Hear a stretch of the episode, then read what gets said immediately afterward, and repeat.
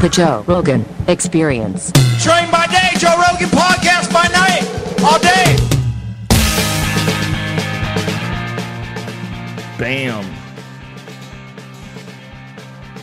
Ladies and gentlemen, the one and only, the King of Swing. Remember when uh, Mitzi was calling you fat baby for a while? A long time. I loved it. and I would walk past her and she'd blow my stomach up with her finger. She'd make believe it was a needle. Do you remember that? In her own word, I would walk by and she'd stop me. Oh, fat baby. And she'd poke me like she had a needle in her hand. And by herself, she'd go, Psst, like if the air was coming out of my stomach. In her own head. And she would giggle to herself. That- Oh, I'm ready to do that for the rest of my life. Fat baby. That sounds Oh. awesome. She had her 40th anniversary on Saturday. Yeah, I heard. uh, the club, which uh, part of me got sentimental, the Yeah, other me part too. of me jerked off on my pillow. You know what I'm saying? But the, the comedy store always be a part of our lives. It's like Vietnam for some people. They went, they'll never go back. It's there, it's good. We'll just leave it there in our memory. But Yeah, it's, it's congratulations. to It was a huge store. part of our lives, no doubt about Yes, that, man. That place was a that's that was a, a real workshop. But you know what? I'm still recovering from Atlanta. I just got rested yesterday from Atlanta, bitches. Especially Friday night. Thank you very much if you came out to the shows to support Joe Rogan and his taping. It was fucking brilliant. I mean, when me and Duncan stuck our head out, seriously, you know I don't do that shit. I didn't go on stage and try to be cute.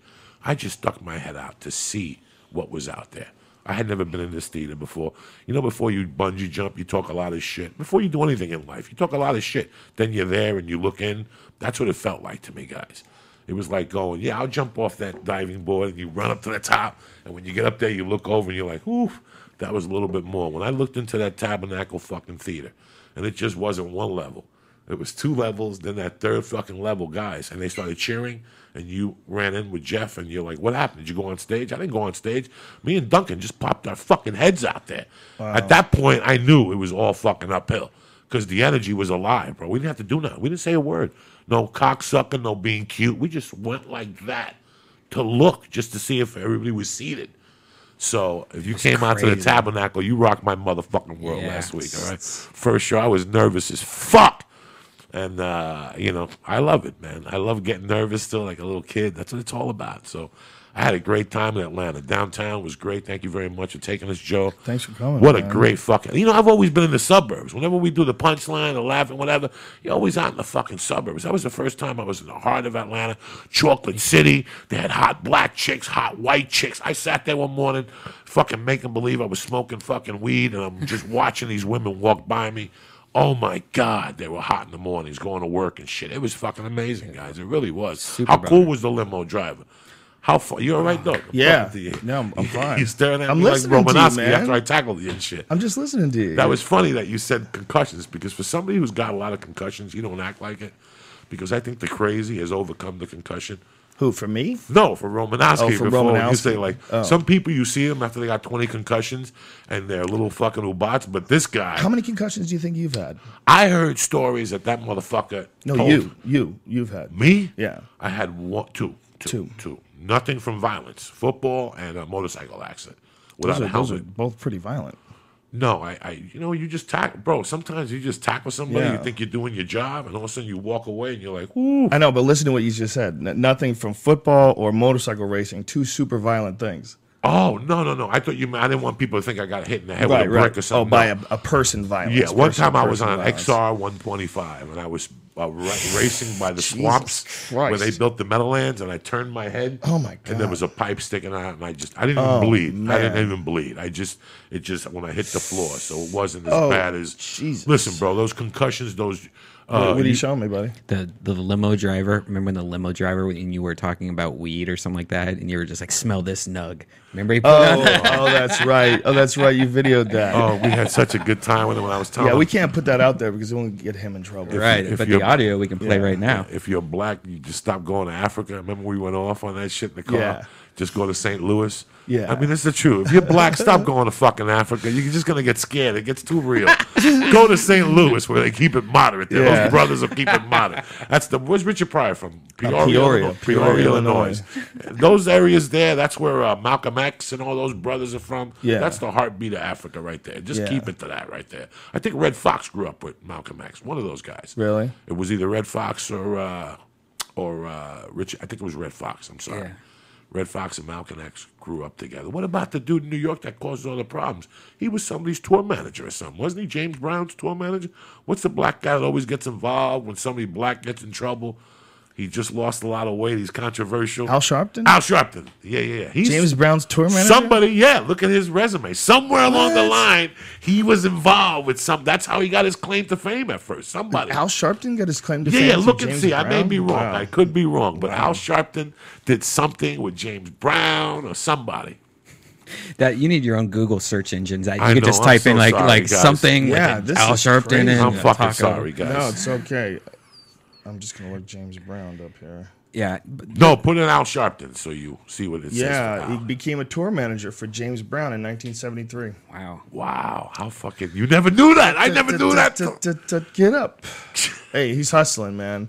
He's out there hustling. Look, a lot of people shit on Al Sharpton. Uh, As far as I can tell, Al Sharpton isn't hurting anybody. And guess what? Even though maybe sometimes he's imbalanced with uh, his uh, his uh, his racialism, you know, the way he goes after the racial angle in every sort of story. Even though he's imbalanced, I think we probably need a little bit of imbalance to check some of the white people in America. That's a fact. I really think that knowing that a Jesse Jackson or an Al Sharpton out is out there, these bulldogs of of anti-black racism. I mean, I think they're necessary. I don't, you know, I don't think Jesse Jackson's a saint. I don't think Al Sharpton's a saint, but I think they play a necessary role. I know that sounds ridiculous, but how are they any more ridiculous than Newt Gingrich or this guy John Davis that was running for president? What's his name?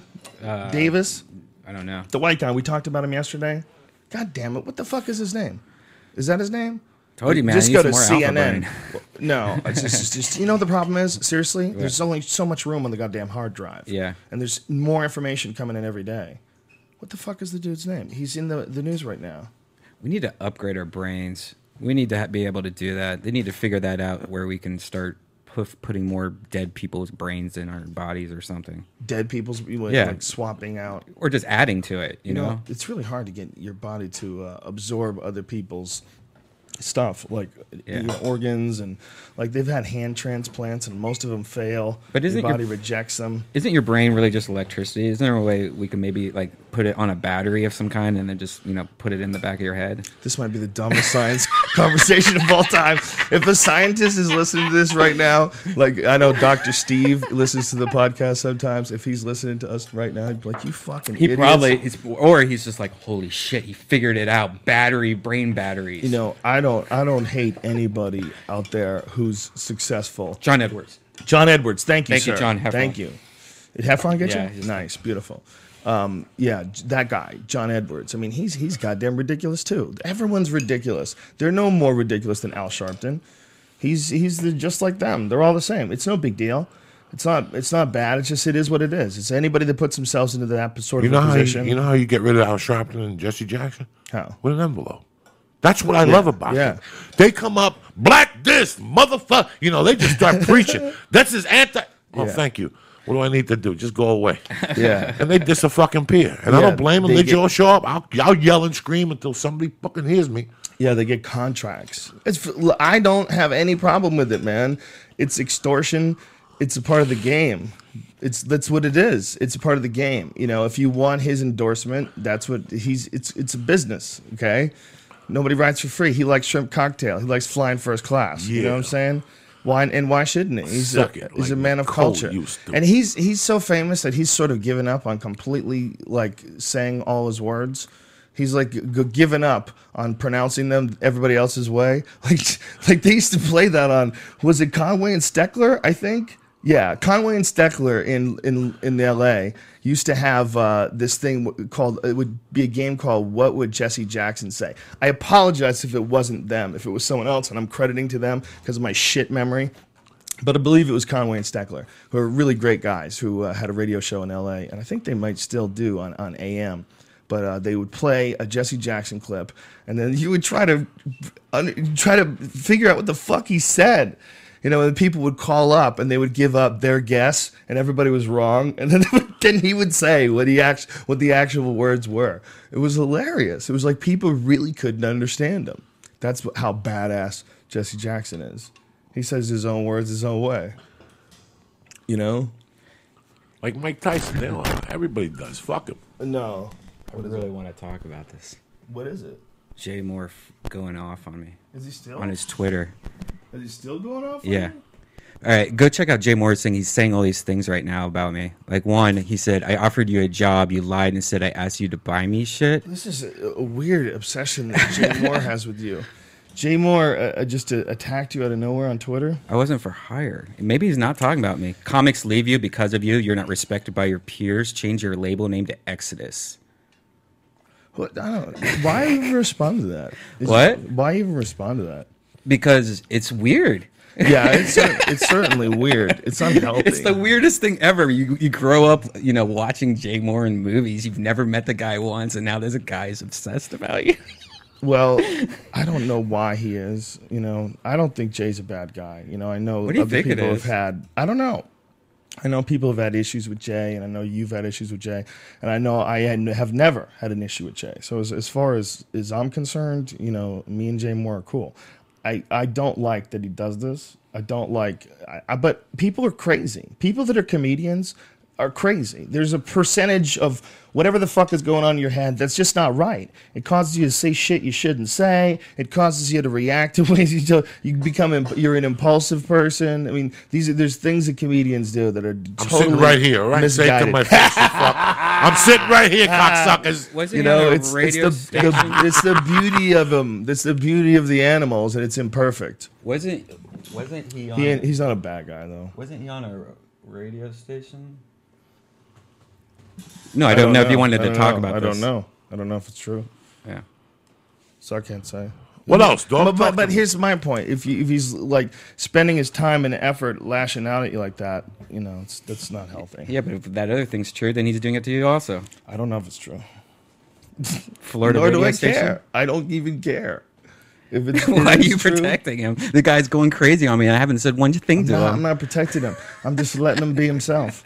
I'm letting everybody be themselves, man. It's uh, no judgment, sort of. That's such a weak thing to say. No judgment. You better judge things, stupid. you know, there's a lot of things that you need to judge. You can't just walk around saying, "Hey, man, no judgment."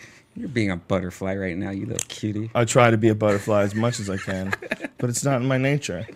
It's my nature. Well, Jay Mohr, if you are listening to this right now, I don't know why you're freaking out. Jay Mohr, we'd both like to just give you a big hug. I think you're a very talented actor and a very fine stand-up comedian. There's no need for all this nonsense. What did he just post? Oh, who cares? Tell him he's probably if he's listening right now, and he is, he may be very well. We love you, Jay. Get it together. Hey Jay, uh, here, here's an interesting thing. The the the month before, uh, Are you going into history? no, no, the month Your before beef? Tom Segura and Christina Pazins- P- Pazsitzky uh, left Death Squad, uh, I said, hey, we should get Jay Mohr on a podcast. And Tom was like, "You- really? You do that? I'm like, yeah, ask him. So ask Tom about that. I have no problems with you, Jay. So I don't know why you're freaking out. Okay, so let's do a podcast with him. If maybe he wants to do a podcast, we can do like a, East Coast West Coast comic beef. That would be cool. If, if Tait Fletcher comes with me, that'd be awesome. I don't want no fucking Jay Mohr karate. That's hilarious.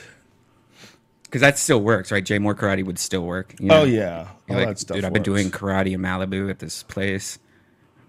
Yellow belt. What is what's a yellow belt? Is that high? It's for a little girl. Oh, okay. is it really? Little kids get yellow belts. Oh, really? That's not a real thing. No, it is. It's it's the. It depends. On every the belts differ in ranking systems, but in jujitsu, yellow and green are just for children. Well, then that was an awesome joke. I did. It was the best silly belt you could come up with. But if uh, you know in karate, there's there's different ones. Like some of them go like yellow. They go white always, white to yellow. The way taekwondo would go is white to yellow to green to blue to red Red. to, Yes! to black. Yeah, brown, then a No, there was No- no, no- no brown. There was no brown. It was red to black in taekwondo.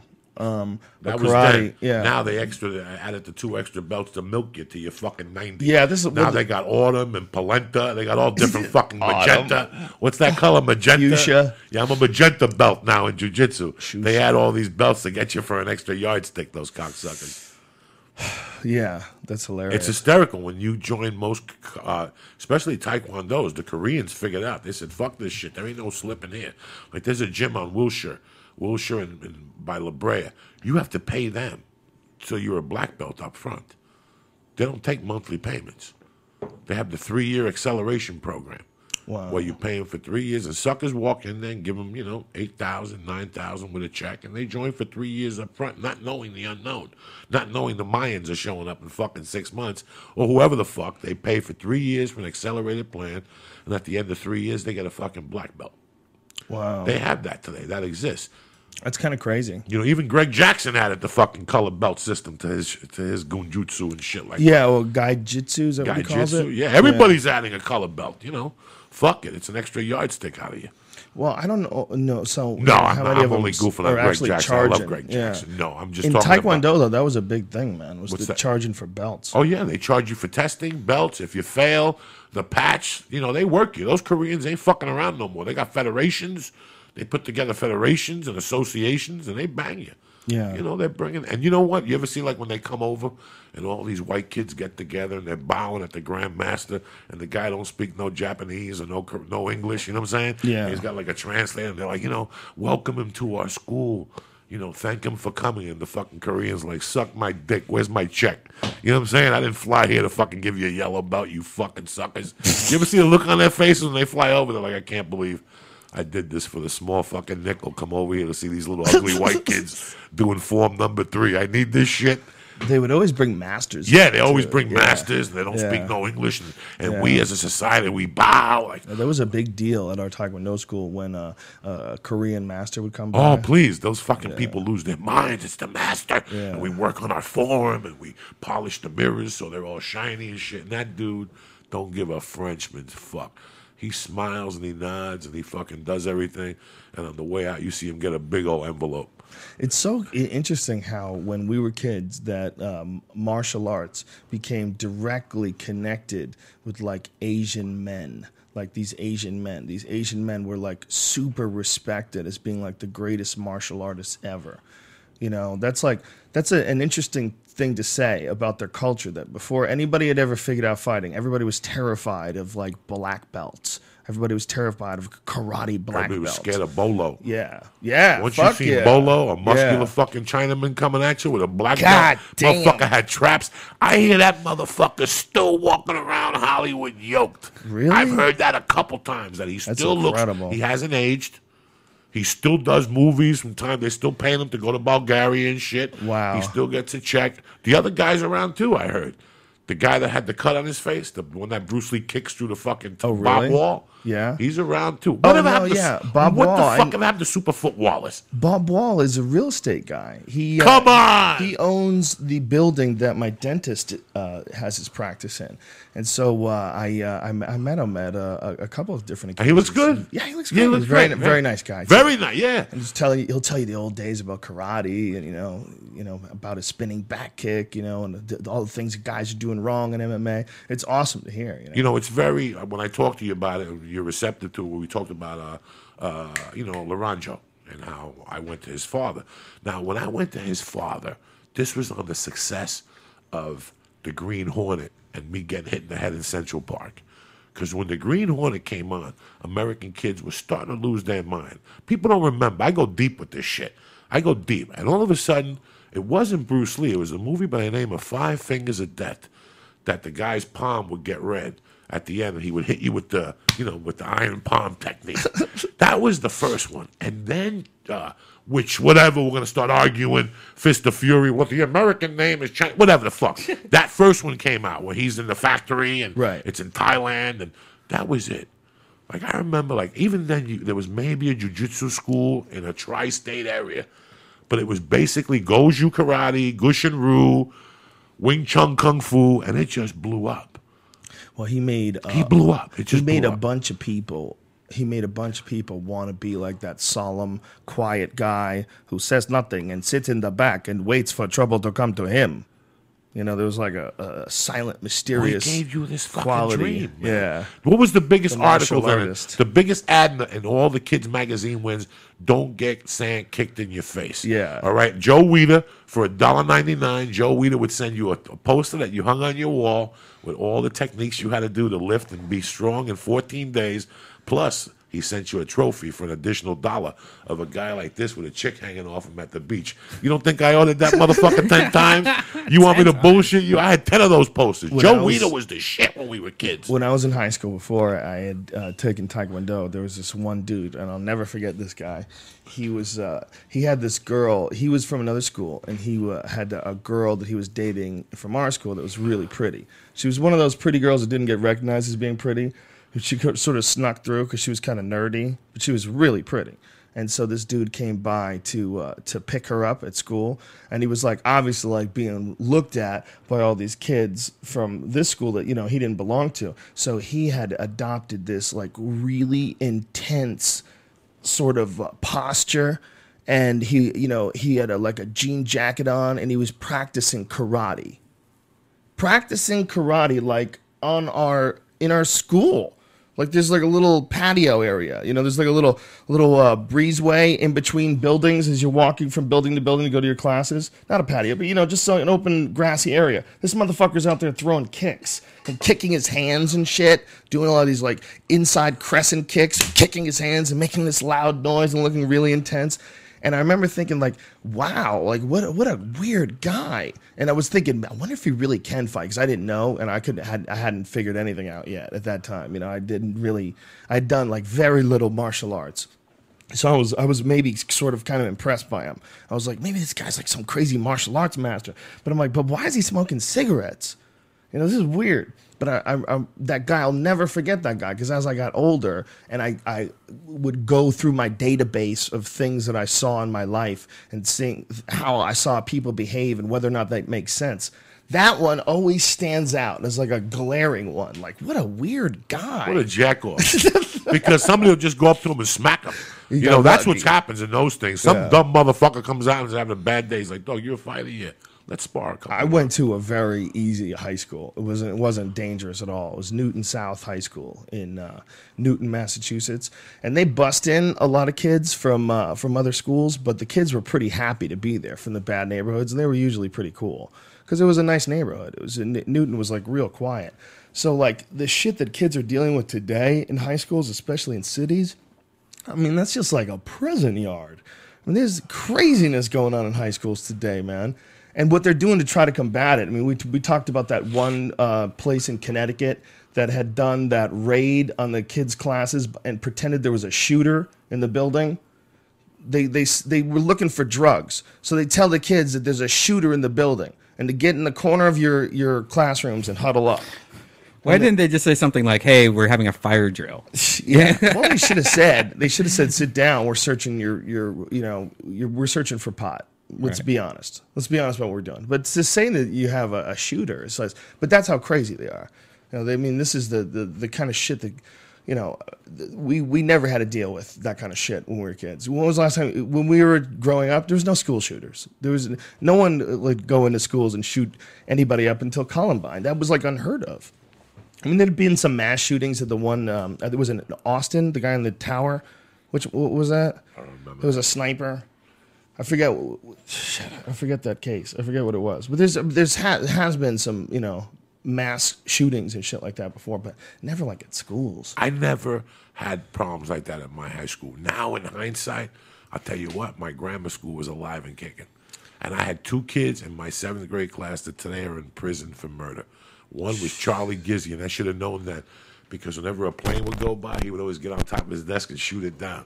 Like he would go in his mind. And him and his brother killed the guy with their bare hands oh, on this neighborhood that we know, Five Corners, because it's got five corners.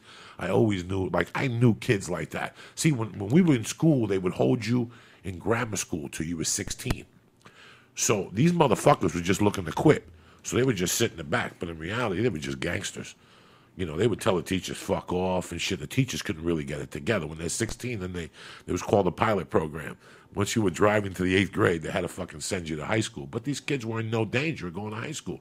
They had to see now you have to be 18 with a consent, and your parents have to sign you out of school. It's tough to quit fucking school today. So it wasn't tough when we went to school. You just had to sign in yourself, 16. Parents didn't even have to sign you out. So it's a different fucking world. Now they have to be involved for you to drop out. You don't see no commercials for dropouts no more. When we were kids, you seen a lot of commercials with dropouts and hemophilia. Whatever happened to hemophiliacs? They just moved the fuck on. When I was a kid, there was a hemophiliac bleeding on TV every 10 minutes. Remember that commercial? He'd pick Yeah. himself with a needle. Hi, I'm a hemophiliac. What the fuck happened to those people? They moved Yeah, they on. were There's no more you hemophiliacs. They they would just bleed to death. Yeah, they if you cut. prick them and shit. So I was always That's asking my mother, and I am, I a hemophiliac? Because I don't want nobody bumping into me. Oh, could you to death in a imagine? Chinese restaurant. I'm eating sushi. Next thing you know, I'm bleeding to fucking death. Could you imagine? Remember that? Whatever happened to the hemophiliac? They just passed the fuck on. What a fucking shit disease to have. To just walk around like a water balloon, you know, just hoping that nobody pricks your skin or you'll you'll leak out and you can't stop it. You gotta. What do you do? What do they do? What do they? I do they have to bro, I give don't know what happened to it. something? That evolved. Remember that that was the treatment. That's they were scary always trying to get man. money and shit like that. That's fucking nuts. shit. But yeah, kids, schools. Have, ch- hey, listen, man. I'm scared of high schools right now. If I was a parent, I would be scared if I was Yeah. a parent. I would homeschool. But what are my fucking options? I Homeschooling. homeschool and then what? Then my kid's a fucking momo. He don't know how No, to nowadays, talk to other people. nowadays, I bet you there's software that can homeschool you, where you, every day you I, sit bet- them I know front of- there But is. your, your I kids are know gonna there get, is. Your kids are gonna get dragged into it. It's But a- what am I? So what about my there, social man. fucking net? What about socializing with kids? There's something you do. Yeah. You can't socialize with your brother and sisters all your life. That's part of school. Learning relationships, learning how Yep. to uh, uh, agree. Yes, I agree with whatever. I would but, go on fake dates with my kids. You know, it's like you were talking about uh, Altadena. I have a friend that lives in Altadena, has a beautiful home. Him and his wife, they have three children. Nice family. My wife works with the wife. I go over there from time to time. They have three kids. You got to see this block, Joe Rogan. What you and I would do as kids to have this block, we would kill. You know those blocks with a little slant? Just a little one, not a deep one. Right. You can make ramps. Right. You can do a thousand things. Dog, you know how many times I've gone over to the barbecue and there's not one kid on the street? Yeah. So I would knock on all the doors. If I was a stay-home parent, like as a parent, I go, every all the kids got to get out of the house.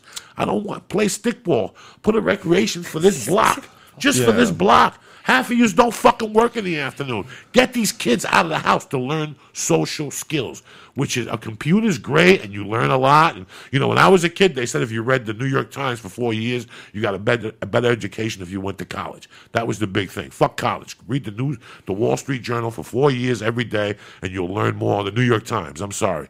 Now you got to get these fucking kids out. There's no kids out, Joe Rogan. Drive around your neighborhood.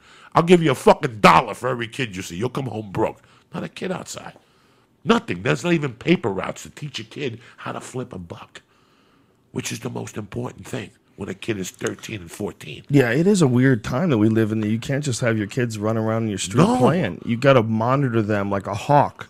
Like a You know? fucking hawk. And when, We when- we, when we were- got lucky, really. I, I mean, think in you, LA. no, I don't think it's just in L.A. No. Yeah, you go to Ohio, it's not. Are there still kids on the street playing? it's still normal. I mean, out here it's completely different. Really? Yeah. Ohio is just like exactly how it was when I was a kid. Ohio's like the 1950s America. Yeah. It's like oh, a I think- Tom Hanks movie. I think Why? most It's like an old sweater that you put on and you sit before the fireplace. I think most places are. Ohio. You know, kids are more educated. Yeah. When I was a kid and you were a kid, We we, had to fucking get a Britannica encyclopedia and look something up. Remember that shit, Joe Rogan? Yeah, I do A remember that Britannica. We had to steal the page out of the library and bring it home and do a term paper. Yeah. Now, all with a, a flip of a button, I can, if I'm 13, I'll find out what a blowjob is. Yeah. But I'll find out what a fucking explosive is and how to make C4, and I can learn it on fucking line, you know? Yeah. We didn't have that shit. I don't want these kids in the fucking house. They got to get some vitamin D, dog. They got to get some sunlight, these fucking kids. And now you become a vampire. Well, I think it's unhealthy. Certainly, it's uh, the way we did it was healthier, but it was also more dangerous. Just to be able to wander around the street. Uh, What? How old were you when you weren't monitored anymore? When you could just leave the house on your I own? I think it's safer now in some ways with cell phones. And How shit. old were you? Five, six. Five, six, You yeah. go in front of the house. Yeah. Oh, Jose Antonio, they Yeah. call you. Where are you? Right. Stay right there. Yeah, I remember- You know, don't cross Broadway. Okay. I remember very clearly getting in a fist fight with my cousin when I was five, and he lived down the street. So I was wandering down the street when I was five years old. No, I wasn't even five. I don't think I was like somewhere between four and five. Okay, but remember, when you were wandering down the street, Mrs. Rogan down Mrs. Rogan, your mom was friends with Mr. Mary Majakacha that had the third block down the corner, and she had a boy. And three doors from her, you had Mrs. Wilson, and she had a boy. Right. So all those moms were watching you. There was a network of moms. Remember, it takes uh, what's that expression to raise a village? You had people that were watching you. Right. So I could say to you, hey, you're going to go over by Joe's house? Yeah. Tell when you get over to Joe's, have his mother call my house. Right, right, And right. it was a scam. We still put a scam together. He's coming to my house. I'm going to your house. Right, right, But there right. was more. I see kids now. I don't see them outside. It concerns me. The next generation is going to be on computers. Yeah, they're going to be very intelligent. They're going to know how to fucking reprogram a, a bomb if they need to. But the social aspect of it, we're going to get lost socially, maybe. I don't know. I, I hate to say it. I don't know. Yeah. But you can't fucking homeschool a child. I wish I could full time so he wouldn't be out. You know, when your kids leave to go to school now, you have to have a fucking doubt. But so do our parents. Anything can happen. Anything can fucking happen. We just, Joe, we were so lucky. We were so fucking lucky. You know, I can sit here and tell you I've never been fucking one time a guy went for my dick when I was in the eighth grade. I could tell you all the times that shit could have happened. Those stories I took about peep show, sticking my head in the thing. I was in the eighth grade, brother. Yeah. I was in the eighth grade on 42nd Street. Somebody could have just grabbed me and took me in the back and butt fucked me to death. you know, I mean, I I was playing three card Monte on 42nd Street, losing 20 really? dollars. The return of the phone. I swore I shut. The, I, we turned it on to do the interview with the computer guy. It's just, uh, I it's love very this. fucking weird how I was just very lucky compared to a lot of people. We were both very lucky. spam too, you motherfucker. You've got a call from. It wasn't hard to engage Affleck. Affleck represented the company. Why do you Affleck commercial playing, Brian? Oh, so, uh, have you seen the, these photos of Rihanna cutting lines of cocaine on her bodyguard's head? What? Yeah, check this out. It's uh, it's on uh, lbtimes.com, and supposedly it's Rihanna like doing his his body. She's like sitting on what is that called when you're sitting on the person's back? Piggy- piggybacking, piggybacking? piggybacking, On their shoulders? and he's the bald head guy, and there's just photos of her like the big pile of cocaine on his head, and she's just cutting up lines on it. So I- allegedly, allegedly. That, that also looks like it could be like cheese, and she's got a Dorito chip in her hand. yeah, maybe she's eating some chili con queso Doesn't it look bodyguard. like it? yeah, kind of The bottom looks like cheese to me. Funny. I'd say that's cheese. Joe Diaz. Any It's thoughts? cheese no matter how you look at it. You know what I'm saying? fucking Rihanna. She went back with that fucking dude. With Chris Brown? Yeah. Yeah, they're friends again or something. that's crazy. I don't think that's I'll tell you Yeah, what, well, he fucked up for got a great sure. He fucked up for sure. That's but a I big think, fuck up, though. Yeah, but I think uh, he maybe he learned from that fuck up. You know? She's got a great fucking ass. She really does. Yeah. Who knows, man? What am I, why speculate? I speculate way too much on this goddamn show. Mm-hmm. Who knows? About what? About life, Joe Diaz. It's too much goddamn talk. Fuck it. we should have a drawing podcast where we just all draw. I was talking. What the fuck are you talking about? That is the dumbest idea ever. We should have a podcast that people listen to where we're just drawing. Hey, How Joe Rogan, dare I'm gonna show these things to the people because How one you. part of a the, bunch of- one part of the Joe Rogan experiment is to let people know about higher consciousness. You know, you showed me a little pen that you had, so I want to show people how we're doing. Is the camera on? A Red pen Man? that I have? You know, a little fucking sticker you had the other day. This is what's going on right now, and I didn't know about this. Joe and these guys tried to turn me on to vapor years ago, and I didn't like it because you had to cut the weed with a scissor and put it in a little fucking thing, and yeah, I had to smoke 29 bong hits, and then my buddy turned me on to this the Eureka fucking vapor gun, right? It comes in a little package. There's an eighth of weed in this tube. We can't show you actually smoking it. I can't open it without a scissor. and you go like this, and you take this off, and you take this fucking tube, people, and you put it in here, oh, This is like you're putting together a silencer. okay? And you go like this. Jesus Christ! Look at that contraption. And Well, you we're see looking that at ladies green light on right it there. looks like a tiny you lightsaber. see that? Yeah.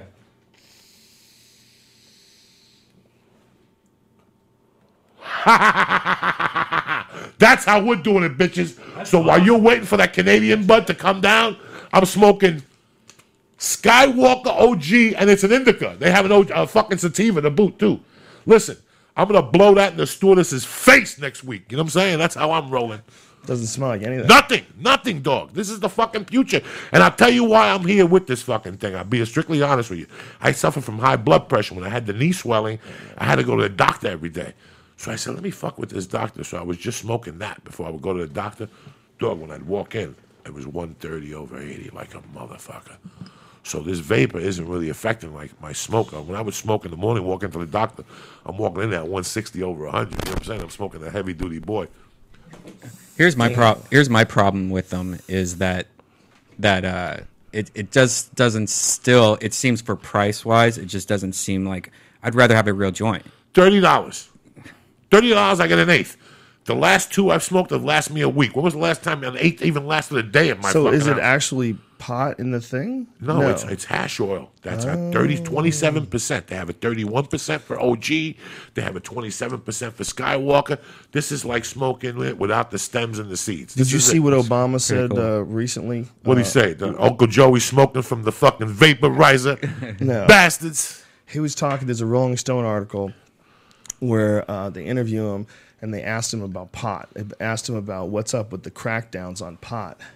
And he said that although we're not going to go after the, the person who's using it to uh, alleviate some symptoms for a, a legitimate medical condition, we're not going to go after them, but we're certainly not going to allow large scale marijuana operations, and that it's still an illegal federal drug federally it's illegal even though it's medicine in i think it's like 16 different states now right isn't it anybody brian Oh, I'm sorry. I'm trying to What are you censor doing? you stream so we don't get paid. yeah joey you can't you can't smoke that thing on the air I ain't smoking on They get mad at us. They've been mad at us jesus god damn it What I do? I'm sitting here for an hour. I do We- something. You know I know. The thing is, we become friends with the dude who owns. I love him too. I respect him. guy. I'm not smoking on there. I'm just, you know, telling them the truth. This is the Joe Rogan podcast. This ain't communist fucking Cuba. You know I'm saying? I got a medical marijuana license. What? What? What? Speaking of communist Cuba, that uh, Hector Lombard signing, he's going to come to the UFC. That's going to be crazy. That dude's a bombshell. I, I watched all his, all his fights at Bellator, man. He was supposed to come to the UFC a long time ago, but there was something they couldn't work out. God damn, that guy's good though. He's scary, scary dude. He throws bombs, man. For your moms. Fuck Oh, he's, Carl got- Lombs. You know he's what I'm saying? fast too. He's fast. He's got fucking hammers in his hands, and he's a real good judo guy too. Real hard to take down. He's an interesting fight. It's going to be interesting to see him step into the high levels of uh, of the you know the UFC's Who's his first middleweight division. pigeon? I don't know. They don't I don't think they've decided yet, but it's going to be someone good. I'm sure. You know they're going to put him right in with someone real good. He's a bad motherfucker though. There's a a, few guys over there at Bellator that are really good. Eddie Alvarez, that guy's really good. really yeah. good. He man. just been Aoki. He just beat yeah, he beat right? Aoki, yeah, yeah, and then Mike Chandler, the dude who beat him, he's fucking good too, man. That kid's a beast. That kid's really good. He's uh, his fight with Eddie Alvarez was crazy. That was a nutty, and it caused Alvarez in his the Aoki fight to to leave to go to camp. You know, so he wouldn't be distracted with any of this stuff from you know his home life to really dedicate himself for six weeks. So he went down, and he was I think he did some training with the Blackzilians, and uh, he uh, he looked fucking tremendous. He he was just so focused against Aoki. Speaking of tremendous, that card Saturday night. Ooh, what a great card! tremendous. How good if was you look at it from A to Z, from Travis Browne to the fucking Yeah. Matt Brown fight to, to Yeah. you know to fucking Matt Hominick, Mark Hominick getting beat jumped like that by the Filipino. When they had him on the side with the Q-tip in his nose, he looked like my friend Edwin San Juan with a joint in his mouth. He really fucking did. I called Edwin right from the thing. I go, "You watching this Filipino?" He's like, "Fuck yeah." That motherfucker took it to Hominick. I mean, there was some great Rory MacDonald. Mm-hmm. I mean, there were just great fucking fights, you know. So uh, thank you very much Yeah. for taking this. Jon Jones against uh, our boy Rashad Evans. We had a great time. Did we not, Redban? Yeah, that was awesome. That was awesome. Now, has Jon Jones ever fought uh, Sil- Silva? Um, Anderson? Silva? No, no, he's definitely not fun. But but it seems like those two together would be like watching The Matrix. I mean, they both seem very calculated. How they fight, very like a couple steps uh, faster than the other guy almost. Well, yeah, I mean, I, I see what you're saying. A lot of people want to see that fight, but Oh. Anderson and him, there's a bunch of issues. One, Anderson is a 185 pounder. He has no problem making 185 pounds. That's his weight class. That's the weight class he's been a champion at. And although he's had a couple fights at 205, you know, he fought Forrest Griffin at 205, and um, he uh, also fought James Irvin at 205. Knocked both guys out. He, it's not his natural weight. What does he You know, walk around at? Can he just get he heavy? probably fillings? walks out uh, around around that about 205? maybe even bulked up a little bit to get up there for uh, James Irvin and, and for um, Forrest Griffin.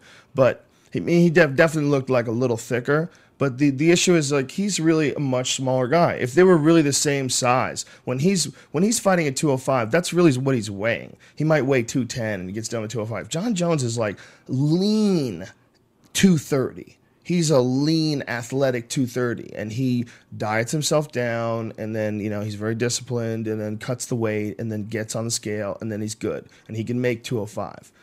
But Anderson Silva is never going to be a lean 230. You know, they're just different frames.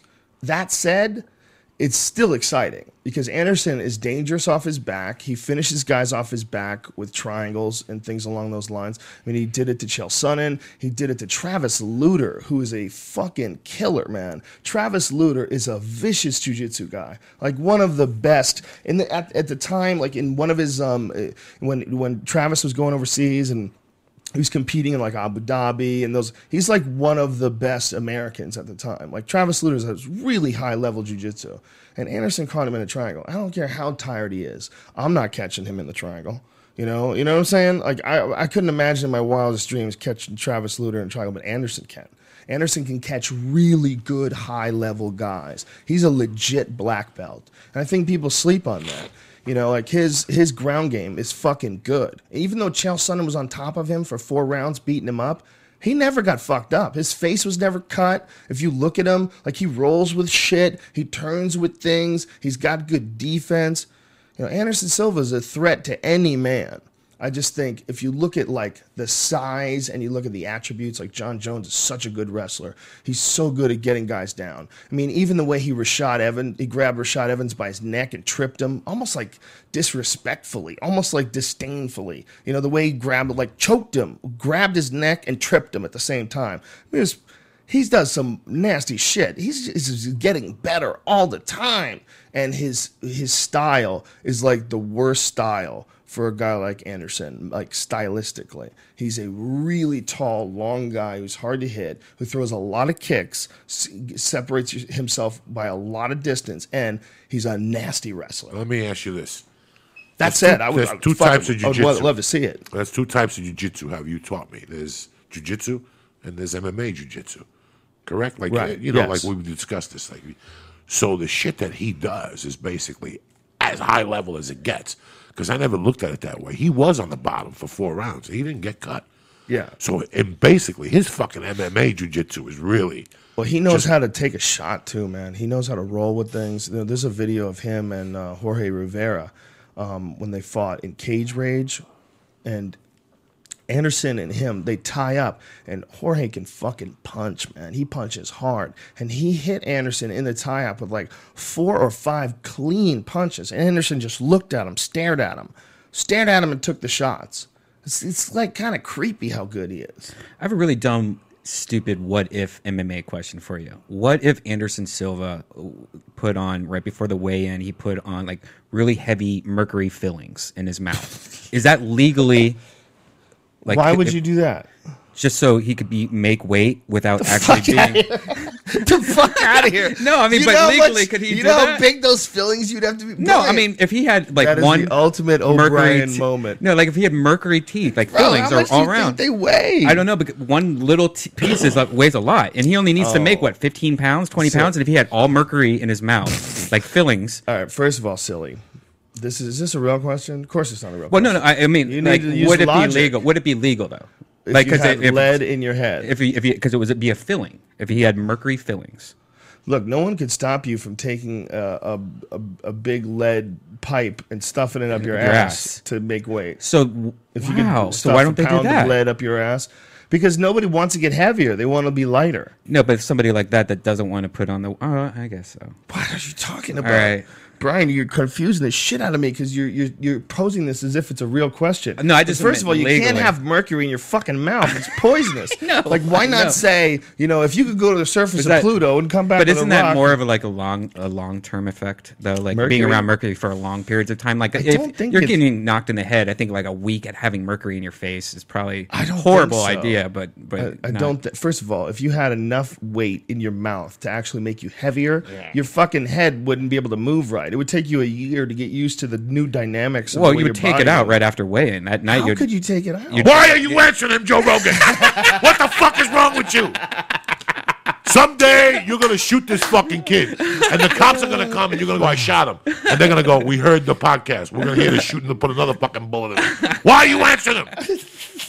No, but I didn't Shut know. up for Brian. fucking I didn't Mercury. know Film. that. Yeah, shut up, Would it- so it wouldn't be legal, like, to do that, or it would be legal to do that if they wanted to. somebody- No, they open your fucking mouth when you go up to Herb Mazzagatti, whatever his Herb fucking. Mazzagatti. You gotta open your mouth. You gotta look. You're not your allowed to have mouth. feelings? No, he touches your fucking thighs. He touches your arms. Herb Mazzagatti. Whatever his fucking name is. I And now have the other feelings. cocksucker showed up with his cousin last week. Remember, there was two with the same name. Oh, Mario Yamamoto. yeah, he showed up with a cousin. Like, Dane, I got bad news. I got, I got to show up with my fucking cousin. He's on the ball here.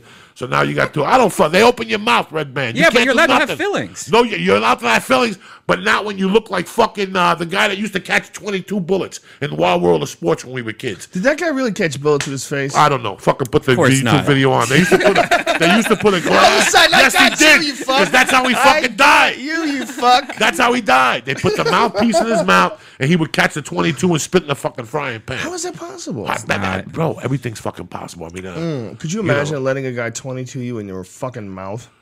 Whoa. What? How do your job options slip that low? hit it, hit it, Brian. Go to YouTube and find the guy from the Wild World of Sports, 1973, because that's in the old days. He was the guy that would close the big karate tournaments in New York City. It was Aaron. He would close by getting shot in the no, mouth. no, in Madison Square Garden, Aaron Banks, whatever his name is. Yeah, he was the karate used guy. Used to have a huge thing on a Saturday in July, and what closed it? The closer, the headliner was him. Hmm. And then they put it on Wild World of Sports one year, so it's got to be on fucking YouTube. I'm not making this up. I do not know how the man died. I thought somebody finally caught him with a fucking BB gun or something. a broken heart. he was practicing it. You know, uh, was a real legit karate guy that a lot of people don't don't don't really appreciate. Billy Blanks. Billy Blanks is a real legit point karate guy because I, I grew up in Boston and everybody thinks of him as like the Tae Bo guy. I got to see him fight live a, a bunch of times, especially back then. He was so whoa. These point fighting guys would get giant, dude. They were fucking huge. They were these. They were like NFL running backs, like like two. And, what do you got there, buddy? Wild Rose Sports. when the guy shoots the 22, This it? Whoa. does that look like it, Brian? That's that's here. fucking. Welcome to you asked for it. I want you to watch the answer to this first request here with a very sharp eye. And I want to see how long it takes you to figure it out. This comes from William Harrison of Waterbury, Connecticut. Would you turn that off, please? uh, That's not him. Baker, I read in our It says you asked for catching a bullet with teeth. No, no, no, no. It's got to be in color. It was the 70s. Why why does anybody do that? What's Who- that? Who's impressed with you catching a bullet with your teeth? I mean, how does that how does that how does someone's life go down that path? Who swallows a sword? Who wakes up one morning and says, you know what? Today I'm gonna swallow a fucking sword and be a magician and turn around. How Same- does that work? You when know, you did swallow you a sword? Where does it go? It's just you, you, you, how you position your, How you your position body or yourself. neck just makes a completely straight tunnel all the way down. Imagine if right when you had it, somebody just fucking ran out of the crowd and tackled you, right, and the sword was deep in your head. Who watched the fucking HBO thing about the Wallendas, about the grandson, the fucking Wallendas, and the guy killed himself in Puerto Rico. He was going, and he, the grandfather, the Grand Wallenda, the dude was going back to Puerto Rico. He went back to do what his grandfather died doing. Better yet, he took his mom to meet him halfway Oh, on the rope. It was on HBO Sports. Oh, if you don't watch HBO Sports, you got a fucking problem because Wait. they can make weight, uh, they can make ice skating look interesting on HBO Sports. Dude, dude, what did you just say? Okay. his mom and him Go were out on hit the wire? fucking YouTube, the Flying Wallendas on HBO. No, I'm scared. The fucking great. It's a family business. They Yeah, showed them practice. They would practice without a net. The f- grandfather stressed it. You practice without a net because that's the only way you really fucking learn. The Wallendas are fucking interesting as shit. Interesting. And I read about them years ago, and I'm like, look at these fucking mutts. You know, climbing, putting up fucking wires in places. Well, they just had the great grandson or the grandson to the motherfucker that went to Puerto. And they show the footage on HBO. They show 1973 San Juan, Puerto Rico, Wild World of Sports, and he midway, the, ah, and he fucking dies. So the grandson been doing it for years. So now he's going. He went back to Puerto Rico to the exact same building at the Hilton Hotel, and he got on one side. His mother got on the other oh. side, and they met in the middle, and then they crossed each other with one fucking rope. Joe Rogan. Oh, my god. And the mother almost lost it. He Oh, grabbed her my in the middle. God. You gotta watch it tonight. Oh, it's been my- on all fucking week. The fucking flying Wallendas ain't fucking around, dog. They met in the middle. They're like the middle. Wu Tang Clan. That is insane. The mother and the fucking son passed each other on the wire. Jesus fucking Christ.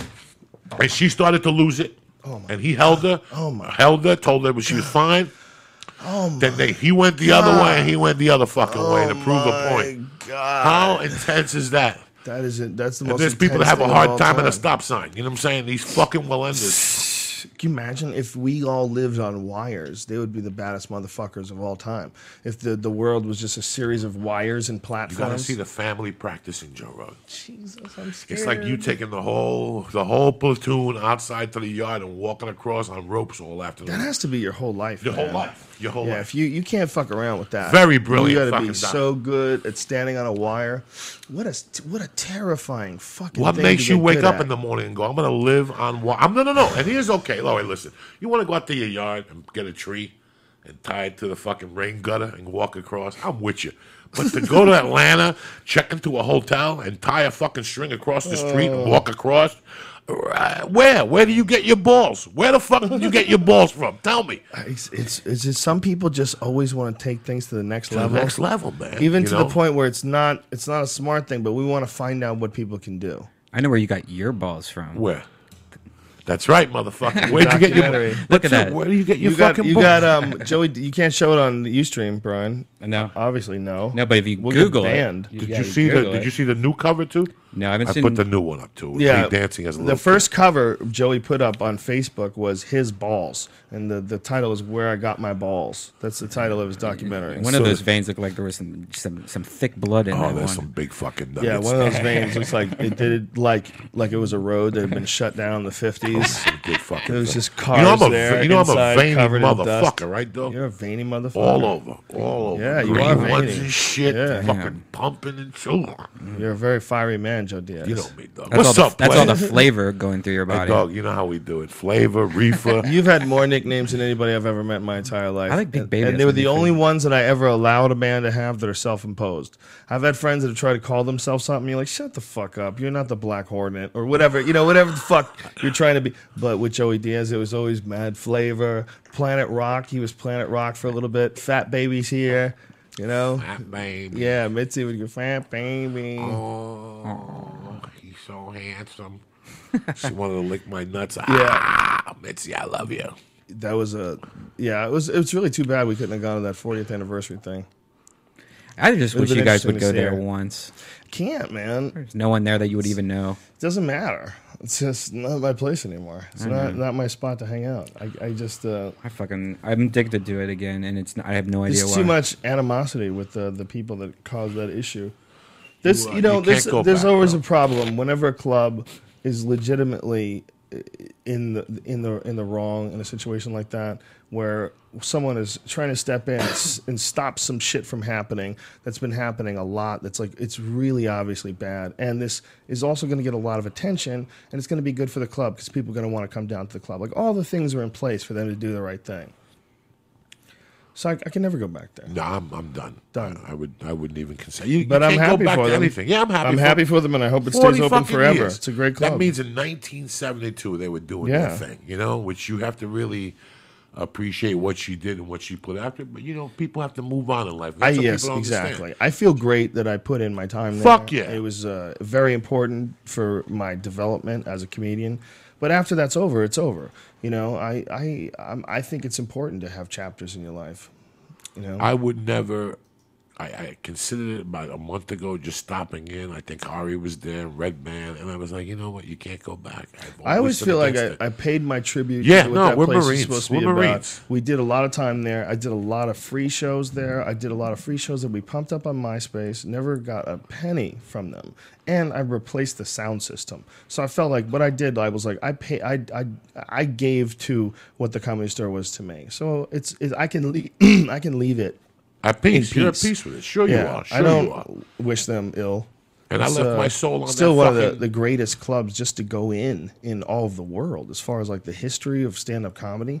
There's only a few places like the the Comedy and Magic Club in Hermosa. That's a crazy one, man. You walk around those walls in the back, and he's got.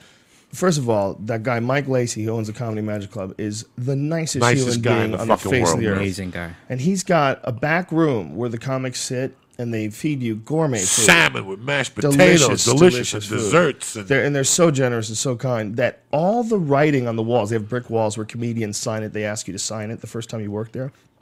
All the writing is positive. All of it. That's crazy. Like most clubs you go to, and it's like you know, cock, fuck, sock, dick. You know, like all like all my these like favorite insults. is uh, the punchline in Atlanta. I took a photo of it. It was my favorite thing I ever read in a, on a green room. It said, "Stop trying to be Hicks." yeah. Whoever you are out there, God bless you, sir. God bless you, sir. There's very few things more annoying than when you see a dude trying to be Hicks. You're like, ooh, no. and you smell it coming. Find And your there's own a way. thousand of them out there that are trying Find to be your Hicks. own way, lad. Oh, it's so sad. Don't do it. I remember being at the store hosting for the 10 o'clock show for a year or two. Joe knows this. You know how many Hicks wannabes I seen walking there? There's I a was there the night that you were there, that Holtzman referred the kid.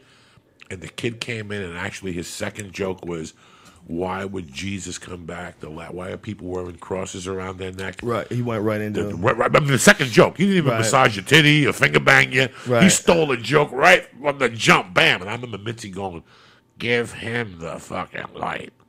And Yeah. he got off and went up to her and tried to be cute. Like, yeah, Holtzman referred me, but he's right. I shouldn't belong here. You just did a stolen joke, an obvious one. You didn't even fucking try to hide it and mask it or nothing. Yeah, well, that's well, that's that's always going to be the case. Do you There's remember going to be people like that, but the amount of people that wanted to be Hicks because he he had such a weird impact on comedians, more so than any comedian that I'd ever seen. Because no one, no comedian made you want to change your behavior the way Hicks did.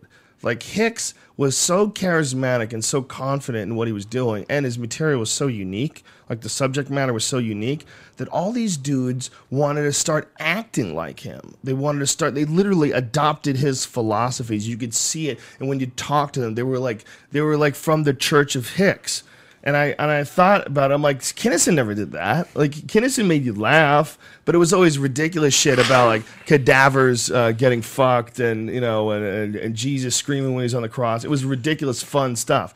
But Hicks literally almost enticed a school of thought, and a bunch of people started being like he is.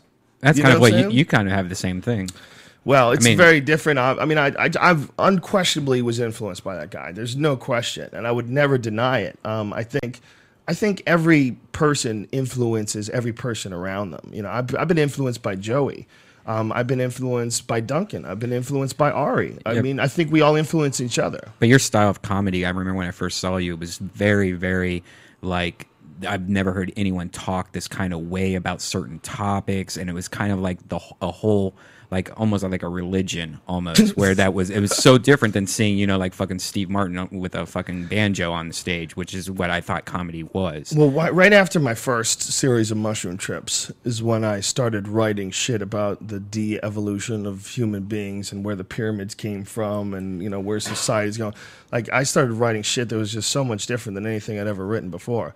But it was a, a direct result of my own psychedelic experiences. Before that, everything I was talking about was just like simple base shit because that's really all I was thinking about. I mean, I I might have had complex thoughts bouncing around in the back of my brain that I couldn't couldn't figure out how to put together into anything you know coherent that I could bring on stage. But once I once I started doing mushrooms, once I started smoking pot too, it could just completely change my comedy, hundred percent.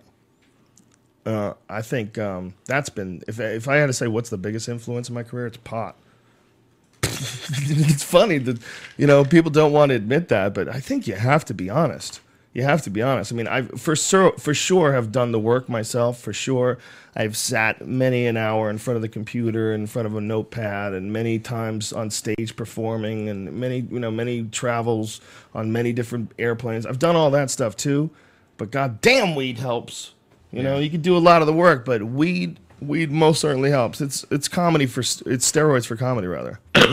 We should You know, it's it's amazing how uh, I was going to tell you this. We were on the phone about a month ago. and We were talking, and we were talking about the success of the podcast. You know, and if you really watch comedy, if you're a real student of comedy, and you're going to agree with me, we forget about this. The fucking tape that changed comedy forever was Rodney Dangerfield's two specials with those ten killers. From Don Yes. Herrera to Hicks to Yes. Dice. Look at what those 10 guys did in history of comedy. Robert Townsend, Roseanne Barr, Dom Irrera, Bill Hicks, Yep. Lenny Clarke, fucking Bob Nelson. Yep. You look at what those 10 guys did. They changed the f- Seinfeld. Yep. Seinfeld was on that too. Was he really? Yes, he did the joke with the how does the hair get on the shower? Does it have his own life? Da, da, da, da. Nobody could reach in the shower. People try to call you in the shower. He can't talk. He's in the shower. You know all that bit. Yeah, look at look at it. Look at the two lineups. The lineups are brilliant. It's Lenny Bruce. Was Tim Allen on one? no, Dice follows.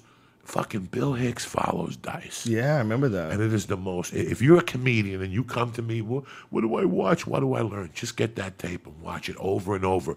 Watch the change of energy of Dice Clay talking about. I have a mink, you know, when his mother, when he discovers jerking off, which is Yeah. a great bit. He goes, My mother has a mink that hasn't moved in years. You know, I, you want, what do you want for dinner? Uh, spinach? I came already, that whole bit. Yeah. He destroyed. And Bill Hicks went up there, bro, with this demeanor. How you doing? My name is Bill Hicks.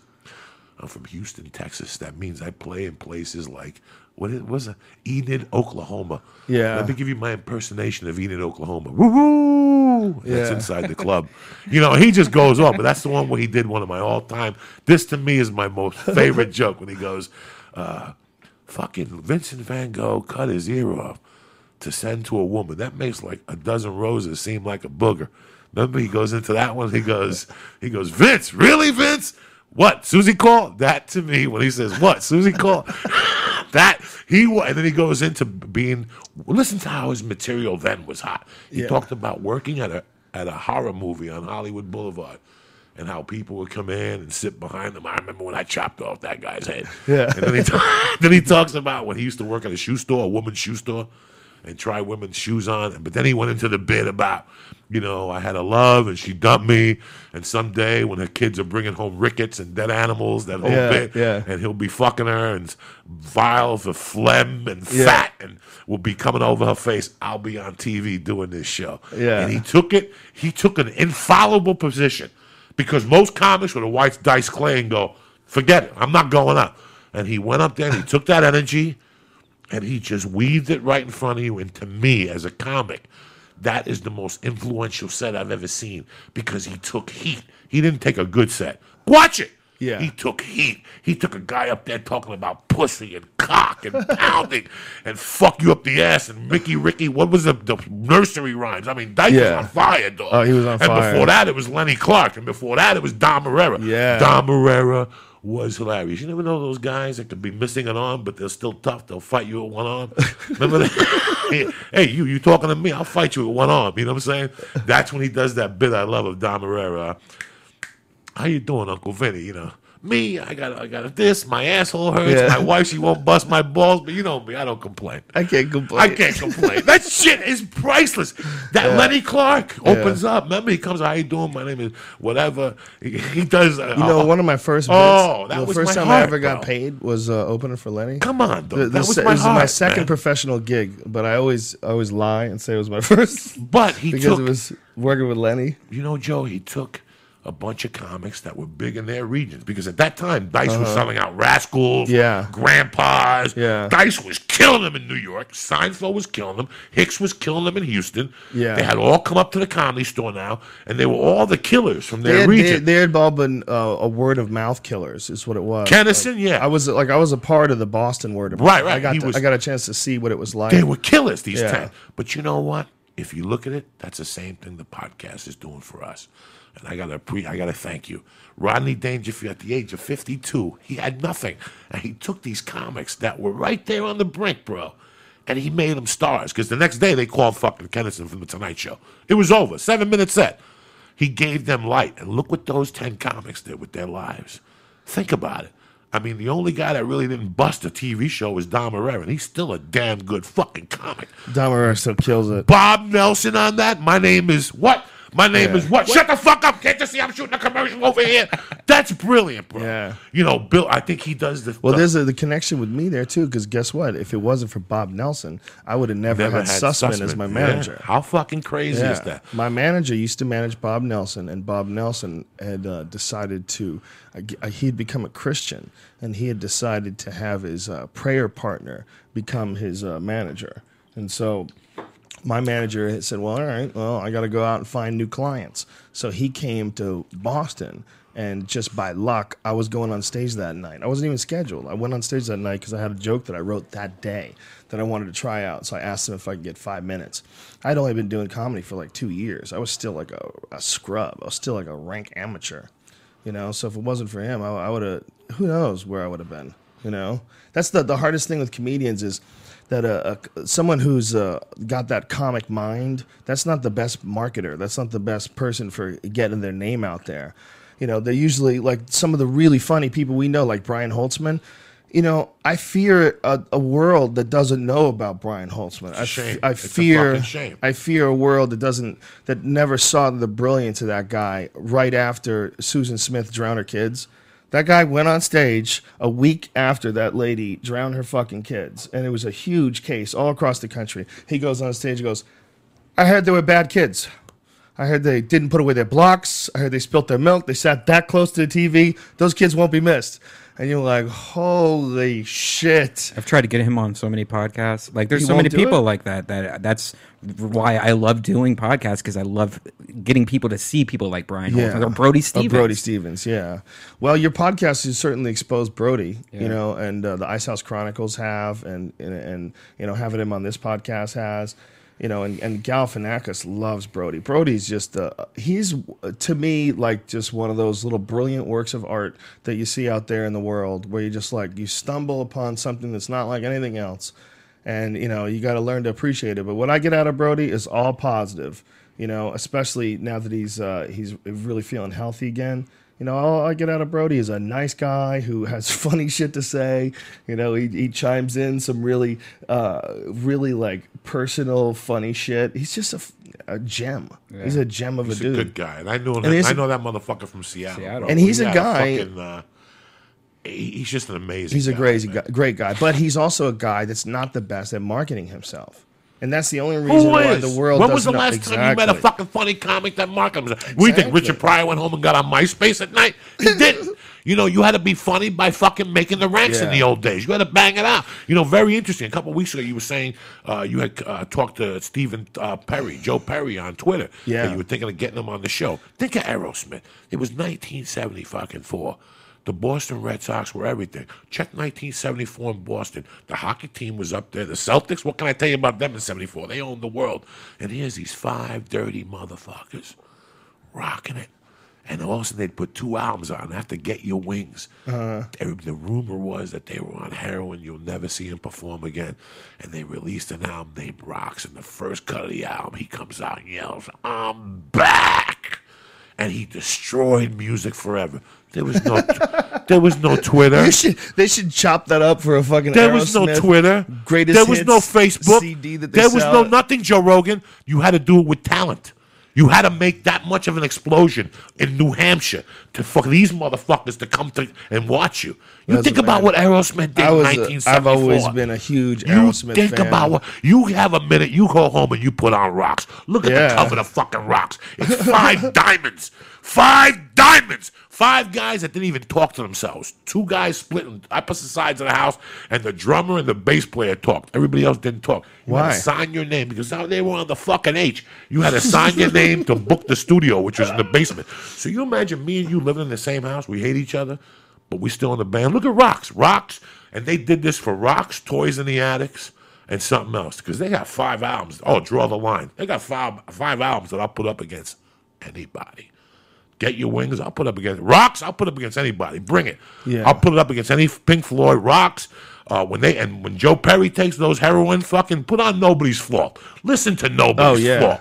Listen to fucking. Uh, oh my God, I've been listening to oh Kings and Queens. Oh, yeah. When he not the not the not the version on the greatest hits. They chop the heroin guitar. the long version, and you hear Joe Perry fucking your soul taps.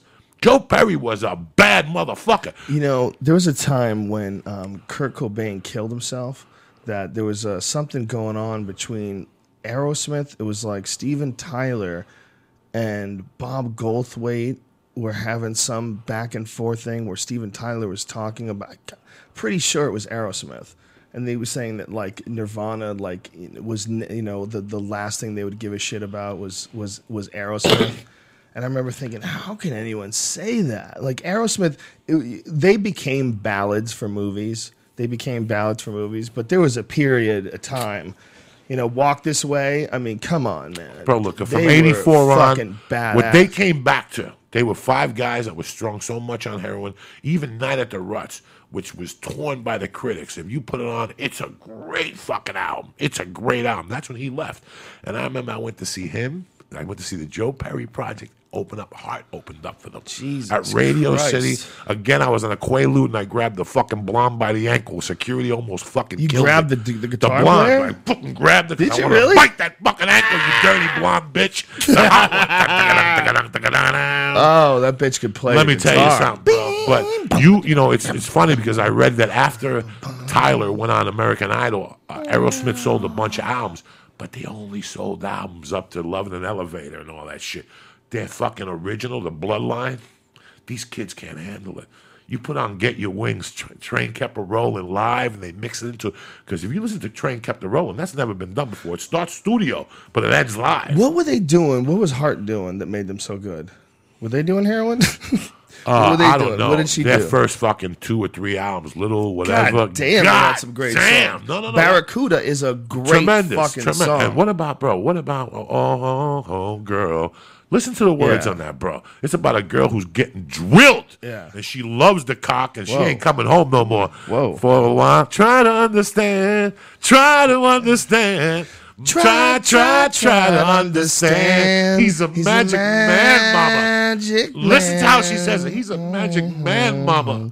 That Yeah. dick is driving mama crazy. God damn, no shit. That's a dude who's just sending home the goods. That's when you're 18 and you run into a 22 year old that's been slinging dick since he was 13. Maybe He's just been eating ass, and you've been like fucking a Cub Scout who just banged you straight. Men love to do that too. Oh, Men they love turn to you out. just leave a devastating impression. Like you know, it's almost like getting off stage when you're dice, going follow that. Nah, It's like being 16 and fucking a girl and getting out of school and she's right there ready to carry your books. That means you laid some pipe on that bitch. That's an important thing to do too in a relationship, man. You got to rock that chick. You never understood if, and then again, it really goes back to the golden principle of life. The more things you do that make other people feel good, the better you feel good. Maybe you just had a card trick that was really cool. You gotta rock. You gotta rock. You like when You- you're I'm gonna put married you to a silent, you woman. When you're married to a woman, after six or seven years, you lose that spark. So every once in a while, you That's get. a- why you need get, weed. You get a piece of ass that's like every other week. That's like just a piece of ass. But every two months or every month, you come home one night, you pull her by the hair and rip the panties off, and you get down. You gotta rock it. You gotta. It's like Anderson Silva. He's gotta smack somebody every ninety days. You gotta smack somebody every ninety days. You know what I'm saying? That's Anderson Silva. Did he say that? Who?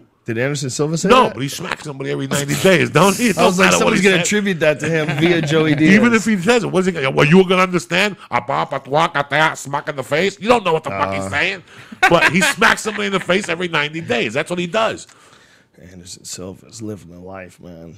That's a fascinating cat right there. No, we missed out. And gonna, really, you know, they're gonna have that fight in Vegas now. I, I know you got off the fucking hook. You you better. bl- wanted to go to Vegas. I had a great time in Rio. I know Rio's you had a great time in Rio, but if, Sha- a if long Chael Sonnen would have fucking That's what I was worried Chuck, about. You, they would have Well, when I was- dismantled you like uh, what's that Charles Bronson For movie? people the don't know, cannibals come there was going to be a fight in uh, Rio de Janeiro, Brazil, in an 80,000 seat soccer arena between Anderson Silva and Chael Sonnen, the most anticipated rematch, maybe in the history of the UFC. The first fight, four rounds of complete domination by Chael Sonnen, took him down, always on top, grounding a pound and dropping punches down, and then the fifth round, Anderson catches him with a triangle and come from behind victory. Incredible fight, right?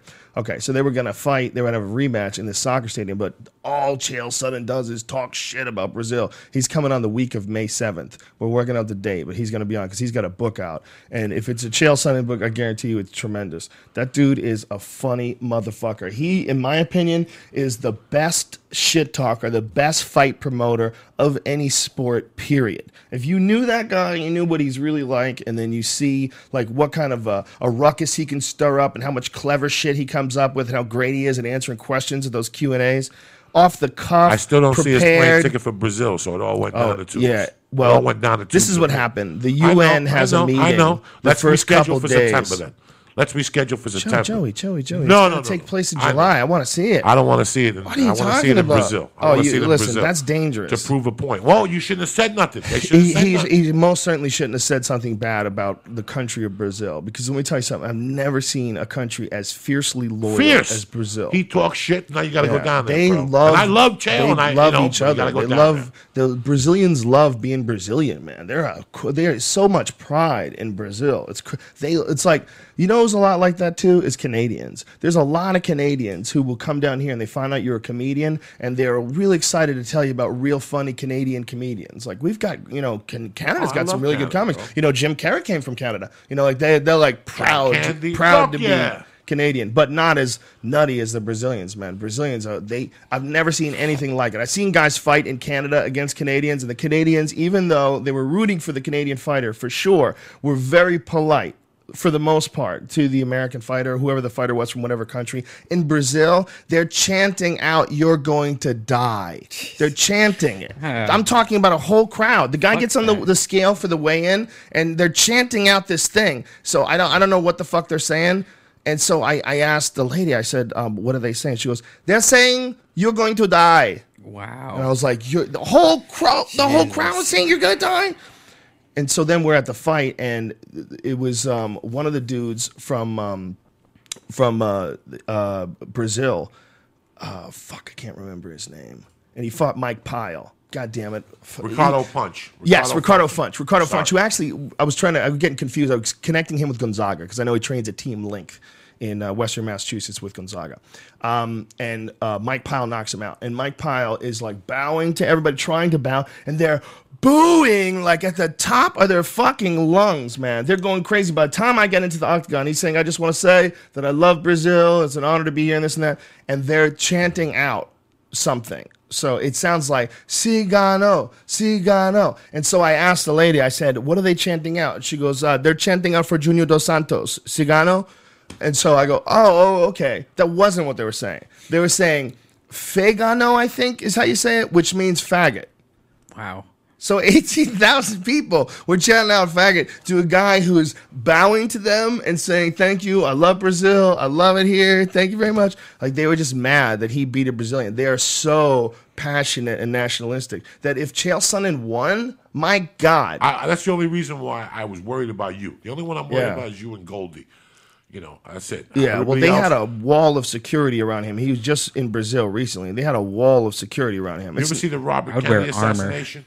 yes. It would have been just like that at the weigh-in. All you would have heard was Fuck that noise. Yeah, well, it could have been, man. We could have seen him get That's all you assassinated. That's not a At joke. Brazil. That's all you. Ah, ah! What happened? Yeah. He's on the. phone. Get a towel. It would have been all. No. Yeah. That's all you would have heard. I in think Brazil. from now on, all UFC should be in Poison darts. Japan. Yeah, Japan was very polite. Japan was the most polite place I've ever been in my life. Have you, Tokyo. been, have you been following the shit lately about the reactor? Like yeah, the last well, couple days. I've been following what appears to be an article that's written on one of those fear sites. where Oh, it's like the it end of the world's coming, and apparently, according to a lot of people that read it on Twitter, the science is not correct and is, it doesn't make sense. But that said, I'm just repeating shit that I read. I don't really have any I hope not, man. I want to knowledge whatsoever. But it doesn't seem like it's good. I mean, what's going on with that fourth reactor? Is that thing melting down too? Uh-huh. I, I read something about the fourth reactor. I was like, Jesus Christ, is that a possibility? Does that? Can you imagine if they have four reactors that melt down and turn that whole place into just a, a We radioactive would be sewer? fucked too. People are saying when that fear thing, people are saying that California was already getting fucked. Yeah, well, they're saying that we have higher levels of radiation than than ever before, and they're attributing it to Fukushima. They're saying that it's getting in, it's in Boulder, Colorado. They're saying it's uh it's essentially all over the country. You can't stop it. You know, it just it just flows over. The the question is how much of it can we absorb before it becomes dangerous? That's a question I don't know. I don't know, but they are saying that we are experiencing higher levels of radiation than usual because of these Japanese reactors. Is there the whole- I think it's the whole Is country. there any kind of like on it type shit that that, that yes. would help you? Yes, from- potassium iodine. Potassium iodine is it offers protection to different parts of uh, your body, uh, especially your um, your thyroid gland can be adversely affected by radiation. Wow, there's been a lot of thyroid cancers lately, and, and thyroid disease. So I don't know Recently. if that, that's been since the reactor, but I mean, there's a lot of environmental factors and genetic factors that can contribute to that too, right? Dude, you need to have a zombie away for on it. That's just that. Zombie that- away? Yeah. Yeah, Seriously. keep you from getting fucked by radiation. yeah. Well, but that I shit would sell. Yeah, maybe. I don't know. Um, I don't know what the fuck the future of energy is, man. But it's real scary that something like that Fukushima shit can ever happen because we're looking at such a small time frame. Okay, we're looking at here's here's the Earth in 2012. Right, picture this. In 2012, a hundred years ago, there was no nuclear power at all. There was nothing like it. Okay, that's 100 years ago. They had not figured that out yet just the idea that in a hundred years you can have Chernobyl, you can have five mile, three mile island, you can have Fukushima, you can have all those take place. Huge, gigantic disasters that fuck those areas beyond repair for a hundred thousand plus years. Just the fact you can have three of those inside a hundred year period where nuclear power exists. How long do you think nuclear power is going to last, you motherfuckers? Nuclear power is going to last for thousands and thousands of years. You're going to accumulate a certain amount of these fucking disasters. And the more you do, the more you're going to have unlivable spots everywhere in the world. If you want your disaster, there's your fucking disaster. about the There's an almost inevitable about? inevitable What about the ones we don't know about? Yeah. What do we think that they're? Well, how about the storage of the stuff? That's the real issue. They don't know. They don't know where to store the waste. They store it in Nevada, and that's one of the reasons why you get gambling in Nevada. Is that they did a lot of tests. They did a lot of nuclear tests, and they also did do a lot of nuclear storage. And so these deals that they've made, You're right on top of the Mandalay Bay, it. breathing that shit. Well, look at I Van love it. Nuys. We might be breathing it right now. You know what's crazy? Sure, they found the soccer ball. Did you guys see that? The kid from uh, with Yes, Japan, and they yeah. found it in Alaska. Yeah. So if they found the soccer ball, that shit's already there, my friend. That Simmet soccer Valley. ball didn't show up by itself. we, well, then That that's motherfucker showed 100 up with percent something. proof that radiation Yes. is hitting our shores Yes, because hitting our shores. They've said they've said that they've already you know they, they can actually track it in the Gulf Stream. They know where the radio you know because they had to pour millions of gallons of ocean water on the uh, reactors to cool them off, and they're still doing that. They're still doing the same thing. So they're just wantonly polluting a huge area of ocean to stop their issue, and there's no other solution. I, I don't know how else they're going to cool it off. I don't know what the fuck they could go. I mean, it's almost like they, they need science to come up with some incredible innovation to stop the the meltdown of this thing. I mean, who would have ever thought that that's how a reactor is? Is that there's no way to stop it? Is that once you run out of power, like literally you can't contain the energy, and then it just eats through its containment cell, and it becomes incredibly toxic. Like who would have ever thought that they would make something that seems so likely to fail? So likely. What if it got hit by a meteor? We're fucked. You know, really. Right. You know, why would anybody let them build that? It's almost it's it's almost like they had something and they were sure that they would have it completely harnessed in 20 years, but just launch it today and cross our fingers that the power doesn't go off for 20 years. But in 20 years from now, we're going to know how to deal with this stuff. The fuck we are. We might not ever be able to figure out how to deal with nuclear waste. It might be just one of not those our things. lifetime, you know, not not for, but maybe not. When maybe they not. start talking half-lives of like 100,000 years, Dog, and not to mention that. All right, so we have all this radioactive shit. What about all the oil that's been hitting the ocean? What about the shit that happened last year? All this shit accumulates. Yeah. This is all. This is all affects our fucking chi one way or another. This all this shit, pollution, oil in the water. We're not catching a break from any fucking direction. The only one who's going to catch a break is living in fucking Montana, where they found the teeth of those dinosaurs. That's it. I mean, that, where else can we? You can't drink ocean water in fucking 20. We don't know what we're drinking. Two years ago, they did a thing that there's drugs in the water that you drink. You know, small percentiles of, uh, you know, fucking Valium or whatever the fuck they found, you know, which doesn't affect me. I don't give a fuck. It adds to my party. But I'm just talking about there's a ton of shit out there that we don't even know about. That's what we know about. We know about that. What about in all these? What about when we talk about Rocky Flats in Colorado? We think those people are out there because they're making that up. Those people are real intelligent out there. And they said that shit was leaking for years. They had proof from Rocky Flats. So we sit here for hours and talk about Boulder and all this shit, how great it is. But those people had proof that there was leakage up there in that beautiful fucking area.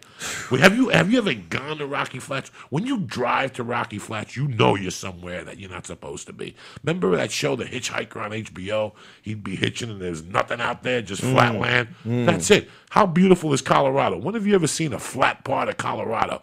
When you hit Rocky Flats, the mountains are far the fuck away. That whole area is flat. Very, the air is thinner. Like there's a little fucking guy in a security thing with like an army jeep by himself. This is the entrance to like a Rocky Stephen King movie. it's like a ste- it's like it, it's like the continuation to the shining like it's gray out there. When you go out there, Colorado is sunny. Like I've told you before, Boulder gets as much sunshine as Hawaii, Honolulu, Hawaii every Yeah. year. When you go out to Rocky Flats, it even feels gray. It's probably the government, man. They probably shoot that HAARP shit. Now, where's the place where you go underneath? Uh, what's the name of that in Colorado? The where the Air Force has uh, uh, NORAD. I'm sorry, NORAD. NORAD's in Colorado? Where? Is it not NORAD in Colorado? Can Maybe you check for me, please? Sure, yeah, yeah. sure it is. NORAD's in Colorado. You know, like when you go in Boulder, eh, uh, NORAD, where the fuck is NORAD exactly? They have a place, the Devil's Thumb in Boulder. North American Aerospace Defense Command. How's that NORAD? I don't know. Defense Command. N A A D. It's underneath. It's That's secret. why they always said if you live in Boulder in Colorado, it's great. But Hmm. the first places that are going to get bombed is going to be Colorado Hmm. because they're going to try to destroy NORAD.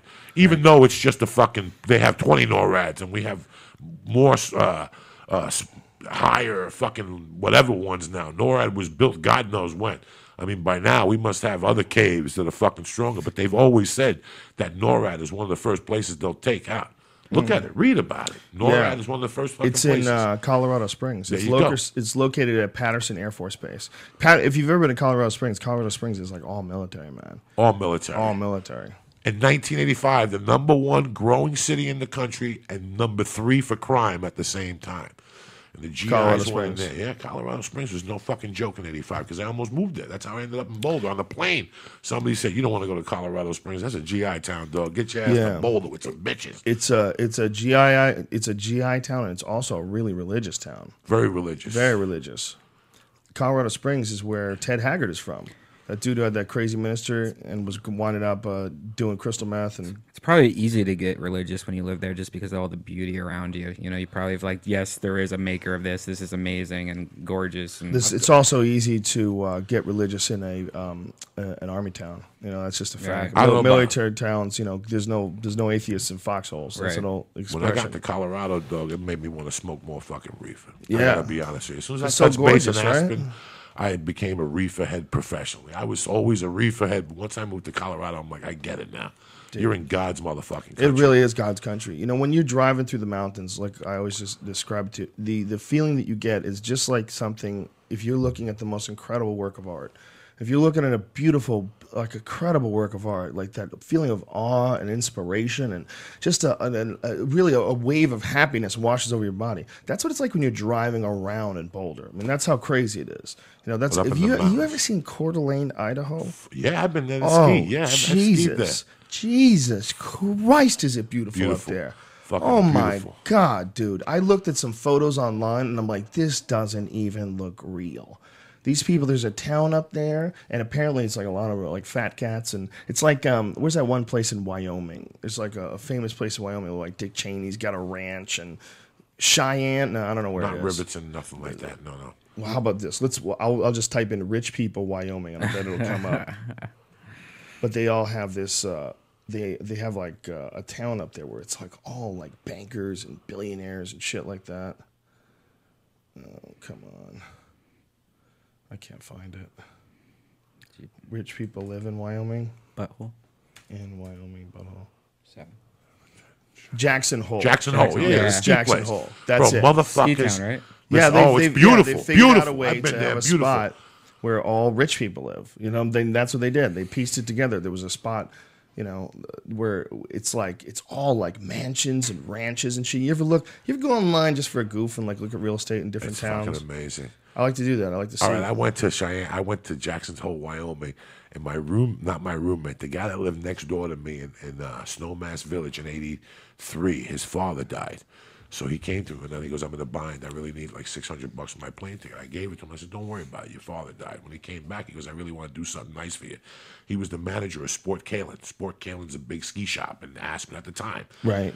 And he used to get demos. He's the guy that first taught me how to ski. This guy did a lot for me. And one day he goes, I want to take you on a trip to, uh, him and his wife were going to take me to a trip to uh, Jackson's Hole to ski.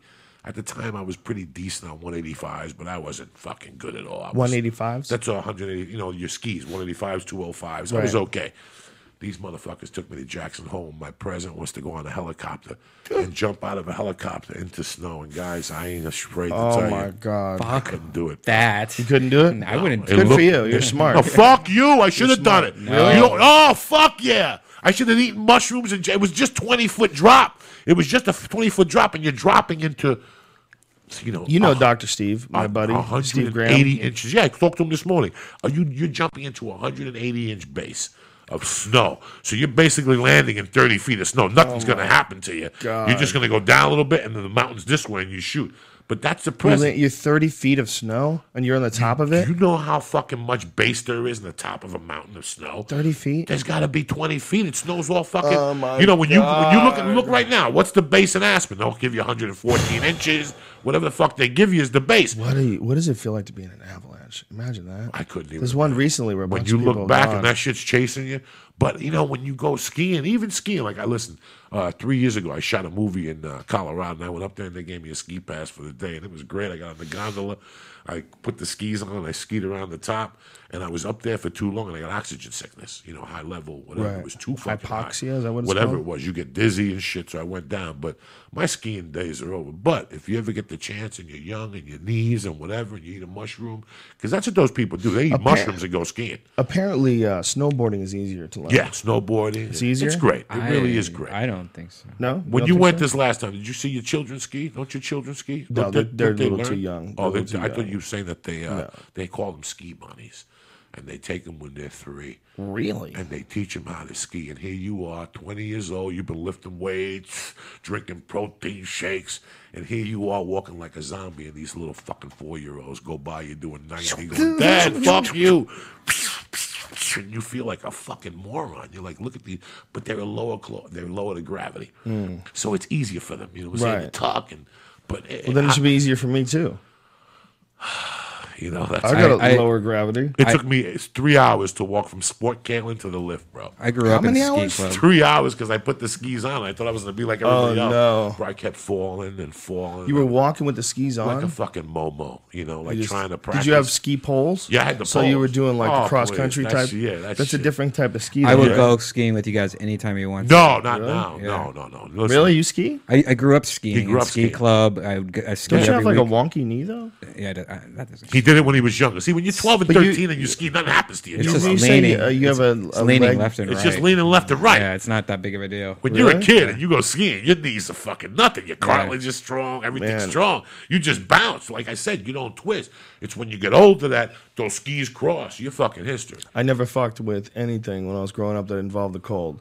I didn't want to play No, I hockey. I don't want to ice No, skate. no, no, Fuck no. you. I hate the cold. Skiing. I really enjoy It's it. amazing. I really, Really? enjoyed it, It at seems that like fun. age. I had never done it in Jersey because why would you do it in Jersey? Eddie The- Bravo says it's like close to sex.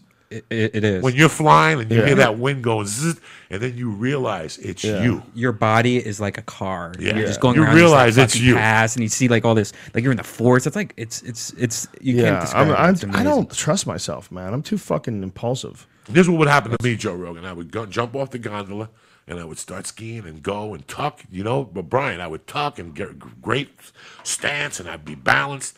And all of a sudden, I realized I'm going a little bit too fast. bro. Yeah. And I would fucking crash Yeah. on my own. Like I'd be scared. I'd too. scared oh, myself. Oh, me too. Like I'm going too fucking fast. Why? No, no, no, no, no, no.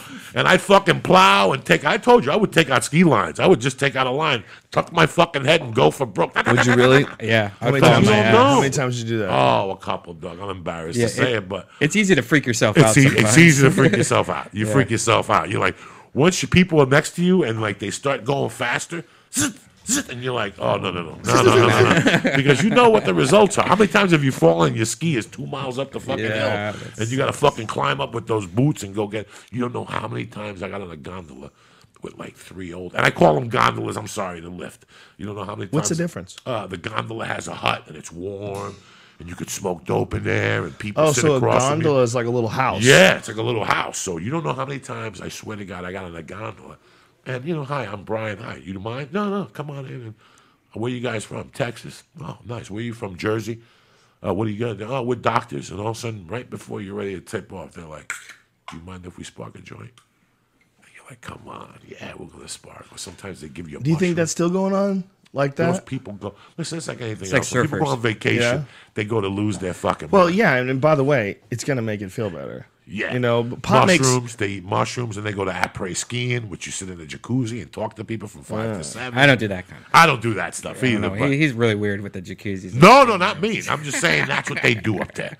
You you, you ski till four, and it's called après skiing. Après skiing is where people go and they mingle and they talk shit and they sit around. And You have a and you have a waitress who comes and brings you drink. That's what après skiing is. It's nothing bad. I'm not into jacuzzis or nothing, but I like the skiing part. You know, I had a ski pass. I worked at I'm not in a jacuzzi. yeah, not- I, I worked at Mr. Video. So he gave me a ski pass. So the video store wouldn't open until 12. So I would hit the slopes from 9 to about 11.30, go home, eat a sandwich, and go to work. I had a three-mountain slope. I would never go to Ajax. Ajax is like this, Doug. That's not for Uncle Joey and you. Ajax is like this with lumps. So you don't know what. Uh, uh, uh. So Aspen you like is it like, like a, this. You'll like hit a rock. Like, Yeah, Aspen, lump? Ajax is like this, like this, motherfuckers with lumps. So people Jesus jump off and land, that Oh, type of shit. No, no, no, no, no. I went one time and I told him, stop this right now. Oh. Get me back. I'm going down. I ain't, I ain't afraid to tell you. Aspen Mountain I could ski and Snowmass I was the king because, Have you ever seen videos of those guys going down the side of a mountain and an avalanche is chasing them? oh, fuck that shit. Whoa, that's a fucking crazy thing to do with your time. Joe Rogan. One time I was living in Aspen, I was planning a jewelry heist. There was a jewelry store at Snowmass Village. Bro, I destroyed the Snowmass Village Mall Christmas Eve. If you can look up that paper, look up uh, Snowmass paper, whatever it is, you 1983. Yeah, why not? It's 30 years ago. It's going to be 30 fucking years ago. Has the um, statute of limitations Who run gives out? a fuck? The statute of limitations ran out on me, bitch. Right? So I was up Aspen Mountain one night, and I and I got kinky. I just started opening up doors, and the next day in the paper, Christmas Day, they had a thing that said Snowmass Mall burglarized Christmas Eve. So I was like, "There's a jewelry store I'm gonna rob up there." They were up there for years. I'm gonna rob these motherfuckers. And at the time, I had a guy. That, I was an electrician. I was uh, an apprentice electrician. I bent. Uh, I, I was a residential wireman, and I also bent pipe for the fucking the, the commercial guys. So I asked one of the electricians. I go, "Can you help me fucking um, get this wire wiring?" So he looked at it. He goes, "We could do it. You could cut the wire, and the alarm won't go off, so the cops will never react to you." So I had two weeks to go. So I went back to Jersey, and I went up there one Monday in the blizzard. It was a perfect night. It's a fucking blizzard. The cops can't get up to there to me. I get up there, I cut the fucking wire, I break the glass, and something makes me turn around and I see the cop cars and, and uh, Audis. They had not Audis, Saabs, Saabs. Then I seen the lights, but they didn't have the sirens. But they were down away from me. They were down away. This is just to show you how smart your brother Uncle Joey is. They were down away from me. So it's a blizzard. They can't catch me. So I put my hood on. I didn't rob the jewelry stores, but they're coming. So I start running. I start running. I fucking fall down the slope. I cut around. There was, you know, back ways to get into my house. I lived on D12, Creekside. I climb into the apartment. I take my clothes off. I fucking, I'm sitting there, and within an hour, I get a knock on the door. And I open the door, and it's two sheriffs. And they're like, "Hi, how you doing now? Have you seen anything suspicious?" And I'm like, "No, not really." And they're like, "Yeah, somebody tried to rob the jewelry store tonight." Me, the fucking genius, I walked in the snow and made a path right to my fucking door. So the guy says to me, uh, "You haven't been out all night?" I'm like, "Nah, I've been home all night watching TV." And he's like, "Whose boots are those?" And I look down and you can see the snow falling off and melting right in the heat. And I'm like, "They're my boots." And he goes, "So you haven't been out all night?" I go, "Nah, I had to go out to the car to get the fucking cassette out of the car, or whatever." He goes, "Well, it's funny because the path from that jewelry store leads right to that fucking You door." silly bitch. They had me, but they had no charges on me. I disappeared two weeks later, so before the cops came knocking for me. Two weeks takes that long to bring you to court. They had nothing. They had no fingerprints. How- They just had at the time there was about twenty fucking. Nah, they can't. They had to mix them in. Cutting the By wire. that time, I'll get Barry Scheck. They had no tools or nothing. By the time they remember, for them to come in your house, unless you let them, they have to have a warrant. So they couldn't get you on just the footprints, Footprints from No. there to your house. No, I could because I told them I went out to the car. I could have mixed into somebody else. What the fuck? I get defenseless. What the fuck, dog? Don't make me call Barry Scheck. You How lucky it's clean were these footprints? Were these By that time, the footprints of snow had fallen were over these them, like Silent Night? but they're still, yeah, they were still over. Holy night. Those are those depressing times for some reason, man. A lot of people ice themselves around Christmas. Yeah, that song is That song. That's the fucking problem. Jesus. But what reminds is me of it about childhood people that ice sadness. themselves around holidays? Is it just they don't feel loved and they just get It's a they lot of get money fucking pressure, depression. into it? You know, for some people, the holidays a lot of pressure. Somebody leaves, somebody you really love. I mean, Mm-hmm. There's a I lot of that. I wish in my life I got to love somebody that once they were gone, I would die. Like you ever hear like a, Yeah. a wife dies, and a year Yeah. later the husband dies. It happens That's- all the time. We- happens all the time because It's happened with my grandparents. We talked about it Yeah, yesterday, actually. it. It's very sad, but I never thought about you know Joe and all the shit that I went through. I never thought about icing myself. I just always considered. But it why, fucking- um, why Christmas though? It seems like there's like high expectations of love, and then you measure yourself up to what I you don't always have. get depressed. Do on you? Christmas? Yeah, it's just it's especially in Ohio. You can't usually can't leave the house because of the weather. You're, you're you're broke and you have to buy something for your girlfriend, your mom, and you're just like, how Mm. am I going to do this? So you're working more, trying to pay make up enough money to pay for Yeah, presents. I remember when people would get Christmas jobs. Yeah, They would get uh, extra jobs, Six weeks like before high school, Christmas. like high school kids would get Christmas jobs. I hate Christmas. Yeah, I get Christmas depressed is for a lot one of fucking pressure. day because I don't have a mother. I don't give a fuck about gifts and all that shit. I get get depressed because you don't have her a, birthday? for family. mem- No, my in fact, my mother's birthday is when we're in New York. I got to bring flowers to the fucking cemetery Friday morning. Where's the cemetery? Jersey, right in Weehawken. Yeah, that's another thing. Especially when you live out here, you you can't see your family, so you're sitting here by yourself, and you don't have a girlfriend. You're fucking sitting lean. Po- I don't know. Like last two Christmases, I've ate lean pockets. You know, instead oh, you know instead of You fucking could just go get some healthy food. Yeah. You Yeah, could I could, but it's like That's it. that even makes it worse. Lean pockets. You know, I'm a one bitch. man fucking parade. Even if I'm alone on Christmas, that motherfucker will rock. I got weed, I got pot cookies, I got I go to Boston Market and get a turkey with the stuffing and the trimmings. There's so many things you could do. like I've really been fucking depressed on holidays. Not to the extent that like I'm gonna kill myself, but I don't have a fucking family. You know, Christmas and your birthdays when you really think about your family. You, you say, you know, before we came here tonight, I, I did something. I showed uh, Joe and Redban, my family in Cuba, and I cried when I watched the video. I never met these people, dog. How would you feel? Let's let's Right. talk. How would about you this. feel if you were 49 years old and you and your fucking cousins were coming here to record an album in Burbank, and my uncle called me and he goes, "Your cousins are coming from Cuba and they want to meet you. They've seen your movies in Cuba, Wow. right? And they watch YouTube on Cuba, so they wanted to meet me. And they land at fucking LAX, and the, the driver says, "Do you guys want to drive in LA and see what LA is about?" And they go, "Yeah." And they go on Melrose, and my name is on the wall at the Improv to do a show that night.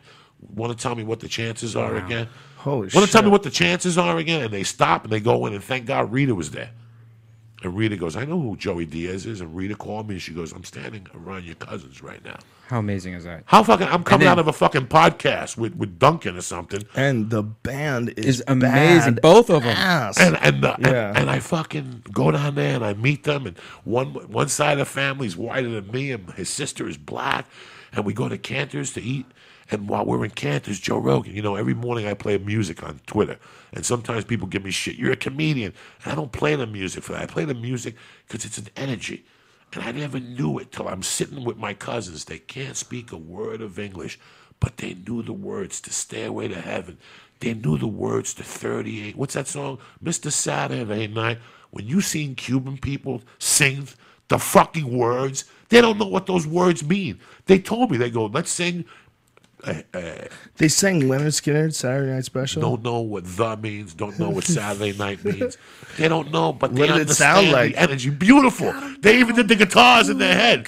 Bang! They even did, my cousin, the black one, even did the guitars. Let's play a little bit of them. There's a guy Yeah, and yeah. a girl. There's That two one- cousins. Well, first put the Vio song Okay. on because god damn, this is like some Rage Against the Machine, Yeah. Wild. and this, all right, to You know, I got high with them, right? How is the lyrics? I don't understand what they're saying, but how is they great? Are they great it's, lyrics? Uh, it's just the revolution, man, and they sing about the revolution and being free, and and then I sat with them and they told me how they opened up for Audioslave, and when they sang fucking yes. Nobody knows yes roundabout. Nobody. I've been around the bow. I want to take you out and out. They sang that, and that's when I had to go outside and smoke pot. I was like, so you guys just live off American music, and here these fucking maggots put it down and this and this. To them, there was everything. Aubrey was at uh, the Black Keys. I guess he was in Austin, the Black Keys or not. And fucking, he sent me a video from his iPhone. The fucking place is huge and it's packed, and people are going fucking crazy, and the Black Keys are rocking out. And I thought to myself, I don't remember who it was. I think it might have been Doug Benson that told us that he saw them at a place like in San Diego years ago, and the place was like half full. Yeah. And Like you know why they sold out Madison Square Garden in 15 minutes? You know why? Because they're fucking badass. badass, They're bro. undeniably badass. They're They can't be stopped. They're the only ones that are keeping it alive. Right. That's That's it. They're the music real pieces right music. there. That is real music. There's no there's no horse shit in that music, man. That's that and there's a reason why they just exploded with it. All right, so here's Joey Diaz's cousin. If you want to go on YouTube, it's uh, the letter X and then a space Alfonso, and that's A L F O N S O. And this is the song called Vio. And uh, let's see. It's not PH. It's not Alfonso with a PH. No. FF. By the way, yes, we're gonna buy some sophisticated equipment that allows us to feed this straight through Ustream eventually. Government. Fucking communist government. Listen to these motherfuckers.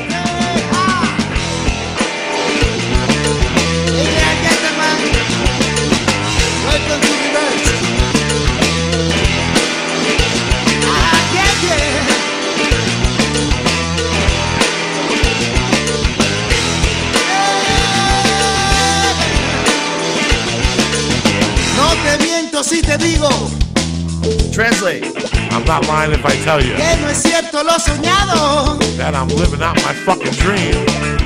La cultura de los pueblos The culture of the se nation está perdiendo en todos is lados. losing in all the fucking angles. No quisiera que las cosas I don't want things to, tomen rumbo equivocado. to get me Y confused. sepulten mis creencias. I don't know what mis the fuck he raíces, said.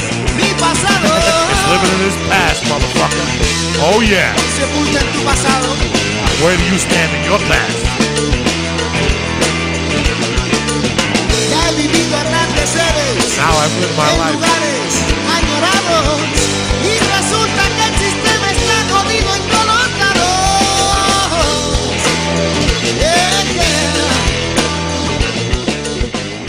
Dude, they are fucking And they opened up for Audioslave. They opened up for Ozomatli. Are they on iTunes? They're on iTunes, I think. But the classic thing they did that fucking had me crying was when they told me that Fidel's assistant went to them and said, when we do the statue of John Lennon, because Fidel had a lot of respect for John Lennon. You know, John Lennon was a half a commie in, in parts of him. That guy used to beat the fuck out of Yoko and his first wife. He did? Yeah, he's a crazy motherfucker, John Lennon. John Lennon beat the fuck Yeah, out of Yoko? John Lennon was violent and shit. He's crazy. Where'd you got- read this? A long time ago. A lot of people know. He would, he would give Jimi legends. Hendrix, you know, Jimi Hendrix used to beat up his girlfriend. Yeah, too. they're lenyons. They, Those uh, dudes are fucking nuts, bro. They're Well, that was uh, one of the things in, uh, I guess it was Are You Experienced? One of the books where I was reading, because I had a, a, a conversation about whether or not Jimi Hendrix did heroin. You know, and everybody always said it was acid or it was heroin. You know, what, what was it? And I've always attributed heroin to great music. And some people have corrected me. Then I found out that Jimi Hendrix had uh, tested, uh, who had been arrested for heroin in Toronto. So it was like, okay, no, he definitely did heroin. But it apparently was after he had released all of his studio albums. That's when he started doing heroin. And um, in this story where this guy was, uh, one of his bandmates was talking, you know, describing their life. One of the things was about Jimmy beating up one of his girlfriends. And I read it and I was like, whoa, man, that's fucked up. Like that, I don't want to believe that. I don't want to believe that Jimi Hendrix was beating up his fucking girlfriend, man. You know, after the Beatles, John Lennon was fucking an animal. I mean, he was a co-writer of Fame by David Bowie, which is a banging fucking song. He was the co-writer of Benny and the Jets, and he put Imagine out. You know, it has all those great fucking songs on it. I mean, that, that, that Imagine album is fucking deeper than deep. Uh, you got to be crazy fucking somewhere. I mean, the motherfucker lived at the Dakota in the middle of New York City and walked around without a bodyguard. wow, that's ahead, brother. incredible. Now your cousin's sister is also has her own Right. shit, and Yeah, she's and- another yeah. badass musician in your family. and her name is M A E M E Alfonso A L F O N S O, and like just in that, if you thought that shit was badass, then you have this, which is just even crazy. Her voice is amazing.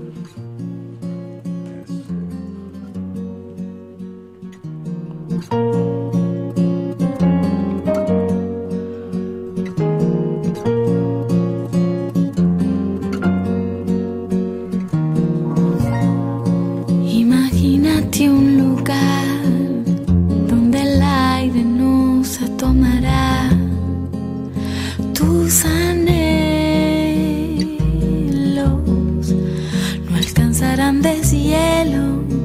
o envejecimiento.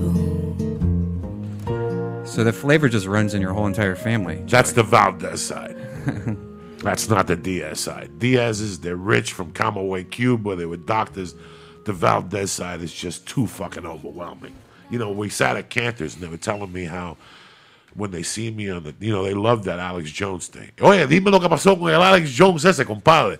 They were fucking like, they don't even know what I was saying, but they know I was going crazy. But what they told me when they watched me on stage at the improv, and it killed me, they said that you've never been around your family, but you're them. If if you went back to Cuba and got in the middle of the, of the house and started telling stories, you'd be a Valdez. Like they still get together. And they went and visited my sister that I never met. You know, when I left Cuba, I was three. I never really remembered her, and she's ten years older than me. And they told her, my sister that they were going to find me when they came to the fucking states. So they just got back to Cuba, and I just emailed them yesterday. And I'm probably going to talk to my sister for the first time next week since my mother died in 1979. That's, That's pretty crazy, awesome. man. I'm fucking crazy. But they're all mu- see their parents. They're my second cousins. My first cousins, their father is also a big time Cuban musician. He's got a house. The government gives him a house. He's got surfboards. They give him fucking food. You know, he's fat. Mercury they take good care of him. You know, but uh, it's amazing seeing those people because I never knew what my family was about. I had no fucking idea. And they were even like, dog, we're all musicians. How the fuck did you end up with this? How the fuck did you do this? But they all said you're your grandfather. You and your grandfather, the same motherfucker. Even my That's uncle amazing. says So awesome. you look like him, your forehead, your face, and just your hustle, the way he raised his kids. I'm a Val. It's so weird when you really see where you come from. And as much as I thought my mother was crazy, they're Valdez's, bro. she stabbed a dude. She had an alias and came to the States. I didn't get Social Security. My She mother had had an a, alias like Redban has a stage name. Yeah. yeah. Yeah, man. Fuck you and your stage name. But she owned the bar in her alias.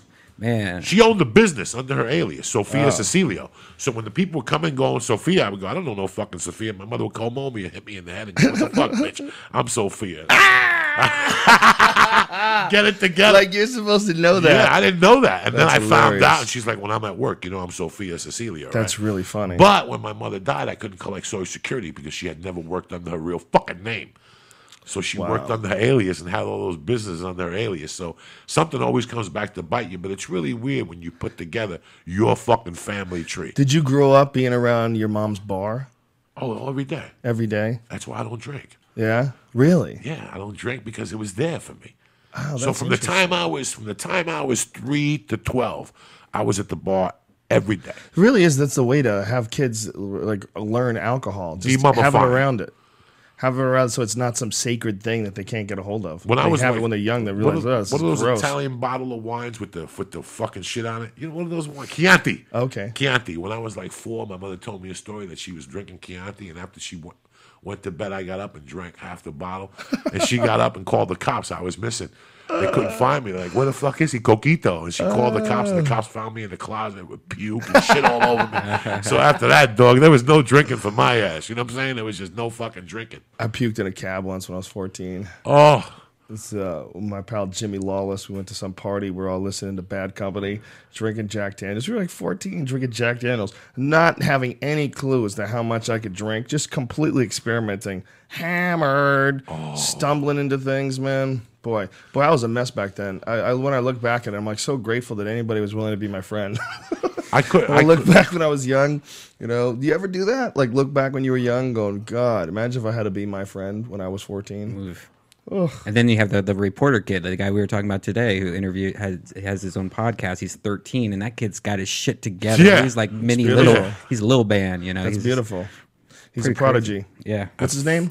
uh, That reporter kid. that reporter, reporter kid, kid. on Twitter. Good fucking kid. Great too. A guy. Great time. Good for him. him, man. You know, you But look- then you open yourself up. Now a million dudes going to ask you to be on their podcast. Hey man, I did because that kid's cool.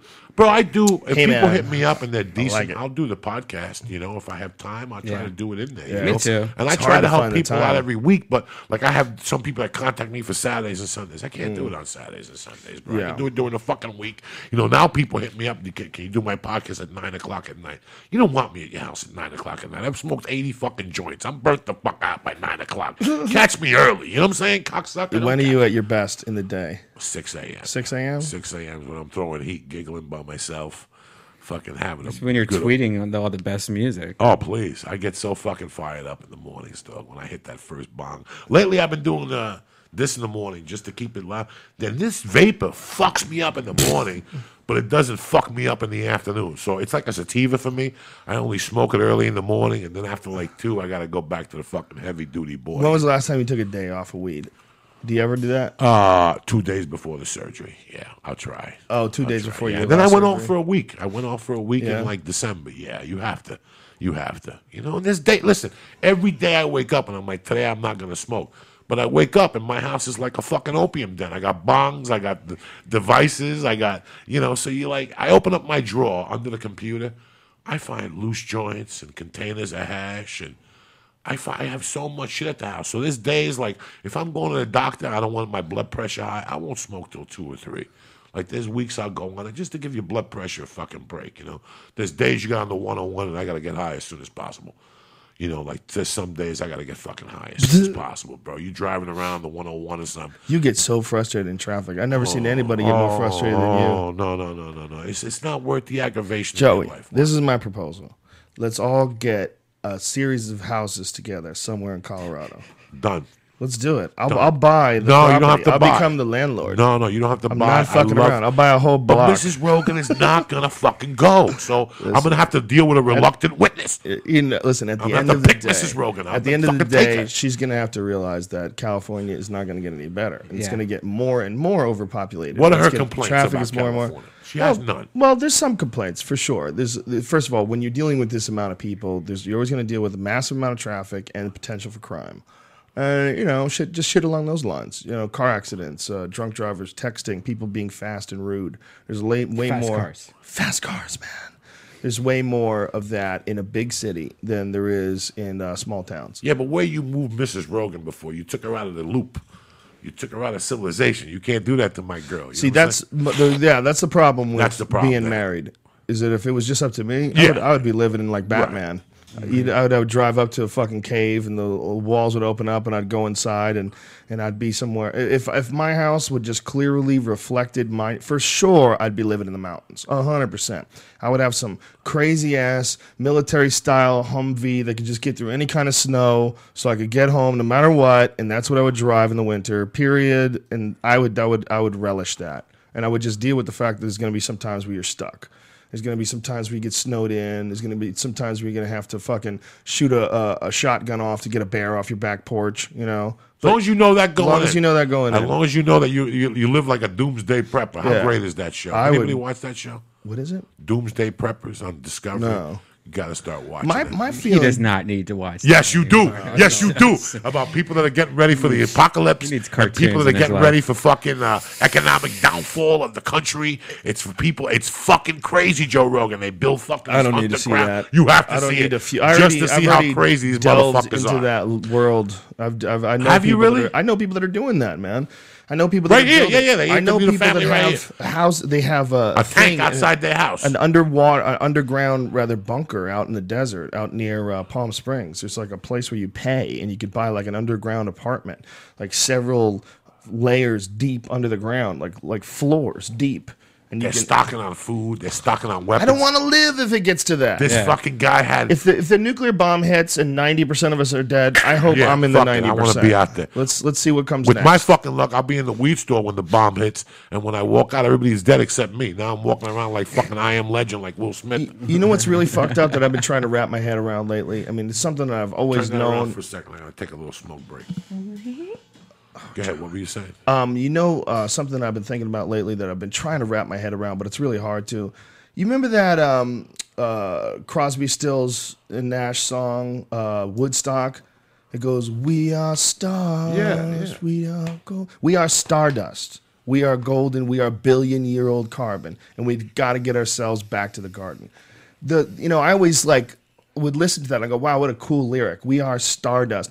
And then as I got older, I actually like did a little bit of research on on carbon-based life forms, and really like the the elements that are needed to create human beings actually come from stars. Like we really are exploded stars. Like how fucked is that? That you it take this is the most hilarious. Like I'm talking and you hear Yeah, exactly. It's like a Cheech and Chong album. yeah, who took the stars from the sky? because we're and put them in talking about stars. I mean, but a, a human being literally cannot exist until a star explodes, and then I believe that's probably the next cycle that human beings make the stars explode all over again. That we we we we get nut, fucking nutty like we're doing with this. Japanese thing where we have these fucking huge nuclear power plants that can't be shut off, or whether it's something else that we're creating, like the Large Hadron Collider, or the next level shit, antimatter experiments, whatever fucking crazy thing that the Half Life video games style shit that they're actually working on right now that they're not telling us about. I think that's probably the reason why human beings exist. I think that's what we do. Uh, We're at the end of the line before we blow the whole thing up and it starts all over again. And then it has to become stars, and stars has to explode, and that has to create certain elements, and then those elements have to combine, and they have to be water, and next thing you know, there's life, and then that life has to evolve and get more and more complex and figure more shit out until boom, it blows things up all over again. Is that possible? It seems oh, like fuck it is. yeah. Absolutely. It seems like that really might be what it is. It sounds ridiculous, but it might be really what it is. Stardust. You need star d- to explode to make a person. What the fuck? Sounds like a Hallmark card, doesn't it? Yes. you need a star to explode to make you. I mean, it really is impossible to wrap your head around the amount of time involved in all that. It's impossible.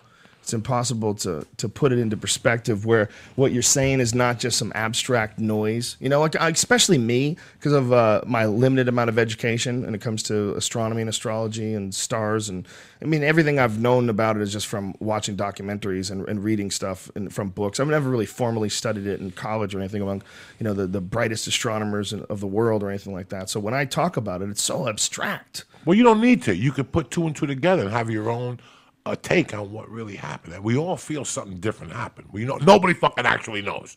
Nobody fucking knows. Nobody fucking knows. They can sit here, books, uh, uh, telescopes. Nobody fucking knows what Yeah. happened. Where we here, we just have ideas of what was there before. They found the fucking tooth to the fucking thing in Montana. So obviously there was water in Montana 300,000 years ago. That's all we know. We can make a hypothesis from all we know. But nobody fucking knows. Nobody knows if God created. Nobody knows if he's created by atoms. Nobody knows if a fucking star created. Nobody knows if a still- bacala came down from the fucking stars and made it with a chicken and a fucking sprinkled things on the water. How they say in Santeria. Every fucking week is different. You know, whether it's atoms, whatever. It's very interesting, and we each have our own fucking take on it. You know, and that, nobody's right, and nobody's fucking wrong. Right or wrong? Nobody's right. Nobody's fucking it's wrong. impossible to know.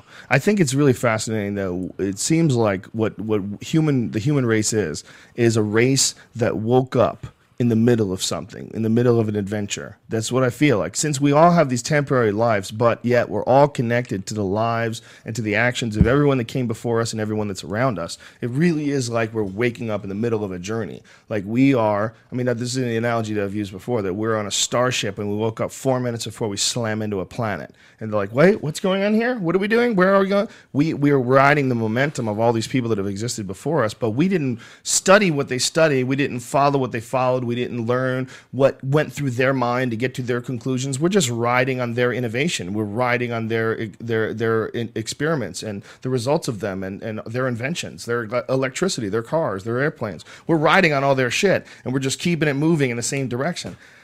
I gotta feel like that's a natural thing. I gotta feel like that's when I look at all the other life forms on Earth and everything destructive or constructive that they do, from building dams to creating beehives, whatever the fuck they do, it's all natural. So, why would we assume that what we're doing is not the same?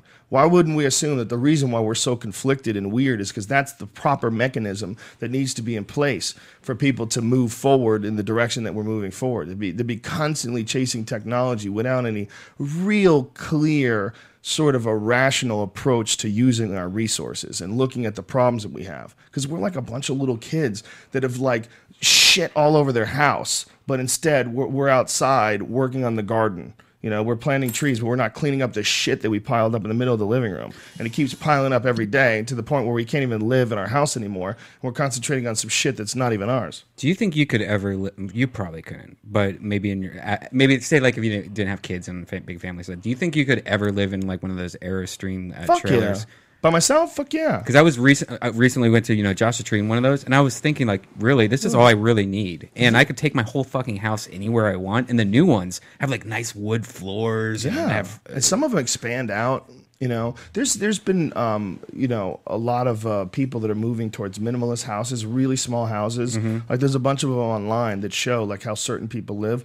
And it's kind of interesting, you know. Like one guy figured out a way to have like this little tiny cooking area, and he pulls the bed out, and the bed comes out of the wall. He lives by himself, and he has like some storage up on top, like toilet paper and things along those lines. But it's a tiny, tiny little house and a little kitchen dinette area. And you know, the idea is that like really, why do we have to have this giant fucking footprint of house that we live in? You know, and, and this Because guy- you're getting paid, bitch. If I want to live in a fucking cell, I'll live in a fucking cell like a monkey. I'm gonna live with a fold-up bed like I'm James Bond, like some fucking Puerto Rican that gets a check on the fifth. Go fuck your mother. If you're getting paid, you live in a fucking house. I'm gonna live in a micro fucking house with a little kitchen to cook like I got a black guy banging me in the fucking ass. I don't need that. You spread out. Even me, I'm no millionaire. I got a big fucking kitchen, a micro house. What are you fucking people talking about? I just snapped out of it, dog. You can't take me into those deep waters like that. This fucking the Eureka fucking killed the brother right now. A fucking house with a bed upside down? No. Fuck that shit. not what I'm talking to save energy. Fuck you. You get paid, you fucking live like a normal person. Go to Trump and say, hey, wig, move into a fucking thing to save energy. See if you don't bitch slap you. If you don't have a Russian bitch slapping you in the fucking mouth. You're What are you talking fired. The fuck are these people micro houses in the fucking desert? You play it out to the world ends like a doctor. Like a doctor, you live your fucking life. You're right. Doomsday. I'm gonna put a can of tomato soup under my stairs to wait for the Martians to come. When it's over, it's over. You go out there with your dick out and you take your fucking chances like a man. I'm gonna live like I fucking owe twenty dollars to a bookmaker downstairs in my house. Get the fuck out of my face. I want to live in one of those, uh, the Airstream ones. Brian's down, Joey's not. I think we have a real clear line in the Fuck sand that here, people. shit. It doesn't even feel like you're in one when you're in there. It's it's it's pretty legit. until somebody farts.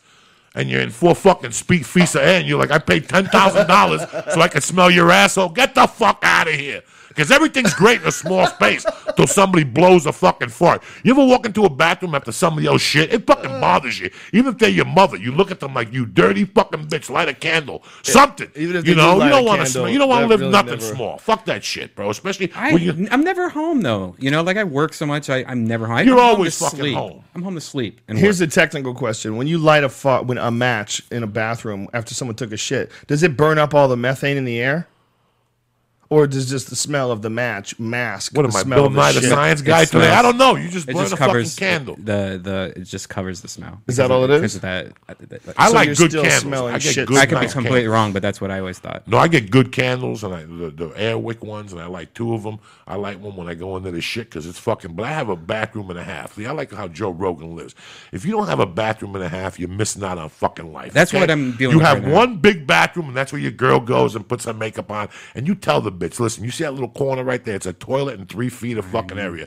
That's my shit bathroom. have that's that? Where, yeah, that's where I shit and let my balls out of the sink, and I mm. fucking pop pimples on my nutsack, and I fucking You know- whatever. You're on the phone. you got your jerk off material. You know, there's only all these things that people are successful and they miss, and it's always bothered me. Like if I was filthy rich, I wouldn't get a car. I'd get a rickshaw.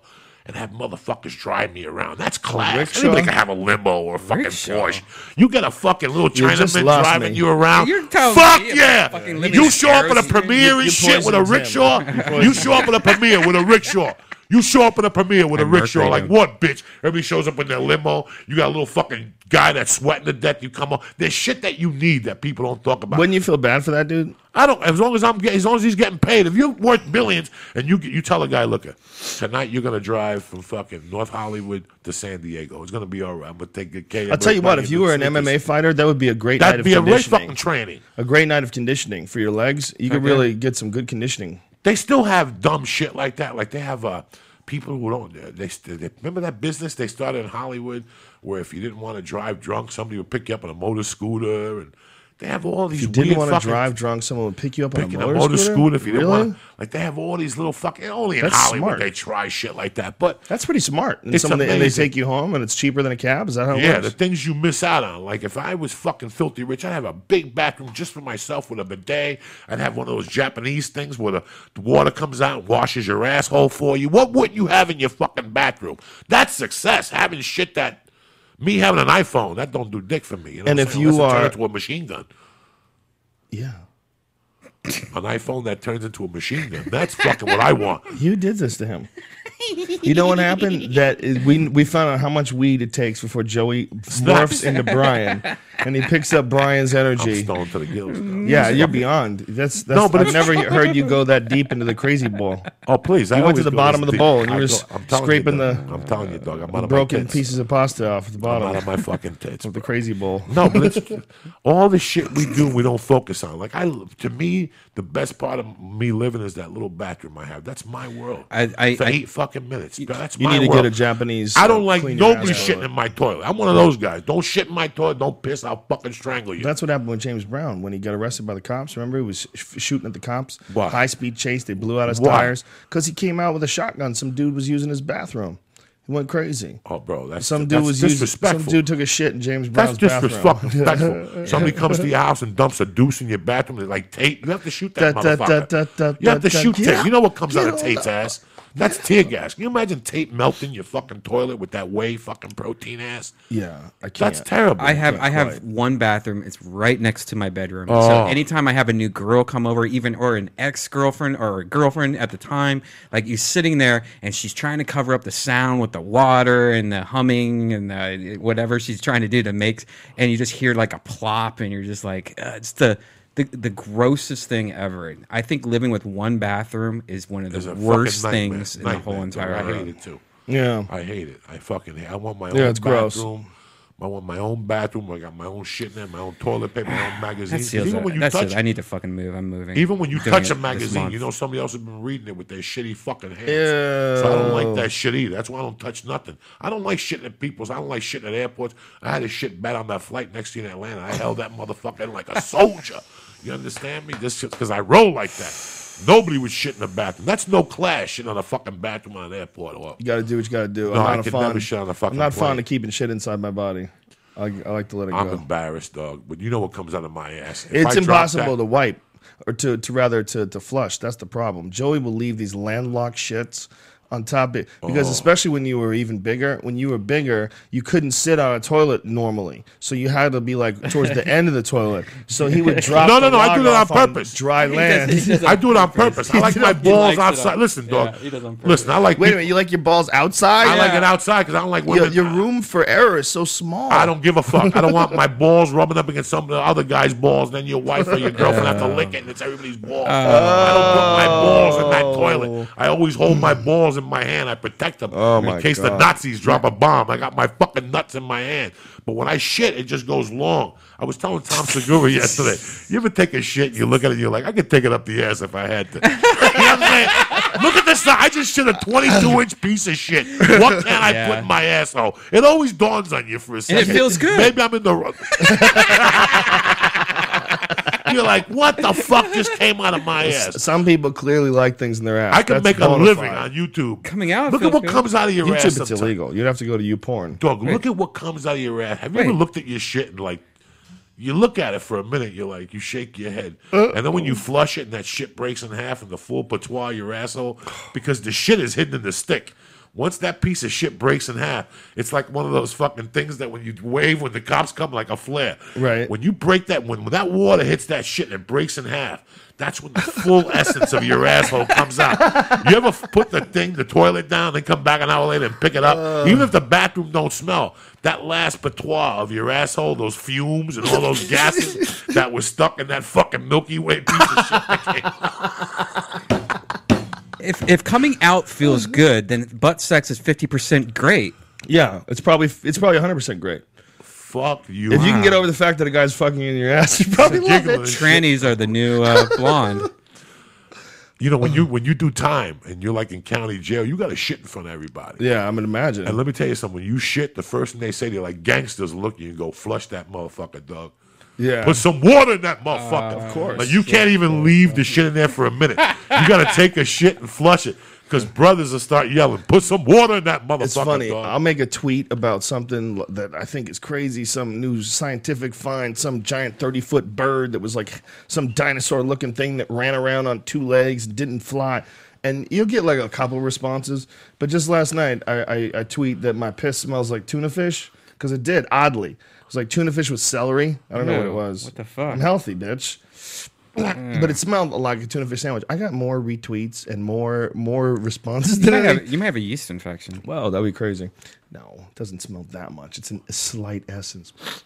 Your helmet Slight should smell a little like essence tuna. If you're a real soldier, Yeah. your helmet Mine- should mine smell smells like a little fucking tuna. pussy. Yeah. If you rub it sometime, you ever rub your helmet in the middle of the night It smells like and pussy. sniff the helmet and you're like, it smells like rotten fucking pussy. Yeah. Like all the pussy you got in the 80s and 90s accumulates. Smell this. And Right? Cumulates. no, I don't want that shit. What uh, I, I one time I had some hor- horrible farts and I was like my farts smell like war or something like that. I put that up on Twitter and dudes just kept it became a hashtag. It was pound sign my farts smell like and it was the most response of anything I've ever put up on Twitter. I mean it was like for hours and hours it was just I get my farts smell like in a hashtag. And I, I came up with like 10 of them. People love the craziest shit that's real. You Yeah. know, it's fucking real, man. We all look at that crazy. But it's so it's so funny how willing we are to delve into silliness. You know. Bro, I sit there at night with a sleep apnea mask because I'm a fat fuck. I got sleep apnea. The sleep apnea mask has a tiny, tiny, tiny little exhaust hole in the front. Tiny. Like sometimes the cats will come in front of it so the air blows on them and they like it and stuff. My goal at night is to fart, to smell that fart come in through that tiny hole. If I could smell that fart through that tiny hole, I know, did my job. I'm a fucking soldier. I'm a fucking soldier. You understand me? You don't know how many times I'll fart like at two in the morning and I'll move and I'll smell it and I'll giggle by Do you take the mask off and No, get a because good it's whiff? brutal. No, no, no. Sometimes, unless it's tremendous, when you cup your ass and put it to your face, like that's, that's fifth grade shit. When you cup your Yeah, ass, you're a grown man. That shit never goes away, does it? No one ever goes. You know, the reason why people stop playing is not because playing isn't fun. It's because you got too many fucking responsibilities. You got no time to play. That's not good.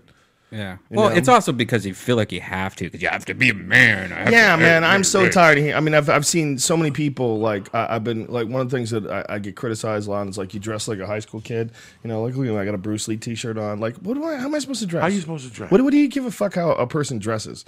I mean, unless someone is like going way. out. Oh, look, right today I have just a pair of shorts on, just normal. But you they're know. GI Joe shorts. Yeah, they're a little. I got some camo. See that shit? it's nothing spectacular, but this is just what I wear. I mean, it's it's there's nothing outrageous about it. It's not like I'm wearing skinny leather pants and for. But people were, are always looking to find some standard. You know, they're always looking to find some like you're not supposed to act like this. You're not supposed to dress like this. You're not supposed to be like this. Why don't you grow up, Joe Diaz? What do you do there? You smoking weed every day? Yeah, that's great. What kind of a message you sending to the, to the kids of the world? Huh? I don't want to grow up. If this means that growing up, this goes away, I don't want to do it. Bro, I'm an only child. I got a parade in my head. When I put when I smoke dope, it's like giving an Indian gin. I just enhance myself. You know what I'm saying? When you write at night, you ever get to the zone where you actually are giggling like a four year old? Oh yeah, many times. That's what success is. Yeah. Making yourself giggle like that. As a comedian, sometimes, if you can't do that, look, look, I was about to tell you something before. Brian, one of the silliest nights me and this man had, he's going to remember. He came to the comedy store at 7 o'clock. This was way before Fear Factor. We were giggling. And an Italian kid went up on stage, and me and you were sitting in our chairs just watching people do three minutes. And some guy came on stage and he goes, How you doing? I'm from a big Italian family. Here's a picture of the portrait. Remember he went, Do you remember that? How Yeah. much you and I died? And I'm like, afterward, I'm like, What? That wasn't funny. Yes, it fucking was. You know, it's a picture like when Italians come out of court and people take a picture, they go like that. The, the hands of All he said was, "This is a picture of my." This is per-, and we were sitting back there high, you know, with your feet up, waiting, watching three minutes of everybody. And all of a sudden, this kid comes up and he goes, "I'm Italian. This is an impersonation of my family portrait." I haven't we been. fucking lost it. Yeah, we were just being silly. That's I love that shit. I love you know uh, what's the Indian? Oh, my name is uh, you know the, the old Indian from Michigan that used to be at the store. Sweetheart of a guy. Oh, God Charlie, damn it. I can't remember Charlie. his name. Uh, Charlie Hill. Charlie Hill. Yes. You know how you doing? My name is Charlie Hill. My original name was Mountain, but I got it shortened. Come on, come on. You know what I'm saying? That's that's the kind of joke that you're walking by and you're like, what did he just say? What is that stupidity that came out of his mouth? Sounds He like my life. How you doing? I'm originally. Yeah, it's everything Brian says every day. How you doing? How you doing? I'm originally, I'm Indian. I'm originally from Oneida, New York. We had to leave because we had a small real estate problem there. It's so subtle. It's so stupid. I like that shit. Is Oneida where Manhattan was? Is that what it is? Oneida, I think, is up north, if I'm correct. Oneida, there's an Oneida, New York. I don't know. He was part of the Oneida tribe. I don't know oh. if it has to do with that. I know there's an Oneida, New York. By uh, New that- York is the most ridiculous, most ridiculous example of stuffing a bunch of people into a small area.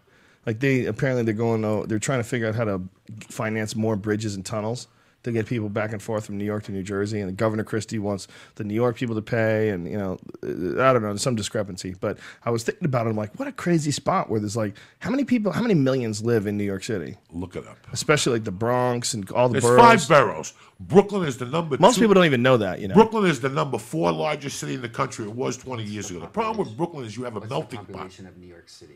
You asking Siri? You, you clever The, bastard. the, the problem with Brooklyn is the fourth largest city in the country, and it's a melting pot. Now, what people don't understand is that you have a city like you have the Bronx, Brooklyn. What does it say? Eight point one seven five million people. Think about Wow. that. And you've got five crazy. boroughs, correct? You've got let's name them real quick so I don't fuck up. Staten Island, Staten Island, New York, Long uh, Island. Ma- Long Island? No, no, no, No, The no. Bronx, Brooklyn, Queens, Queens. Staten Island, and Manhattan. Manhattan. Five boroughs. Not to mention across a bridge, you got New Jersey. Not to mention you got Long Island. All Mm-hmm. And those- Connecticut. A lot of people are driving in every All day from Connecticut. People there. You know how many people that fucking is congested like that?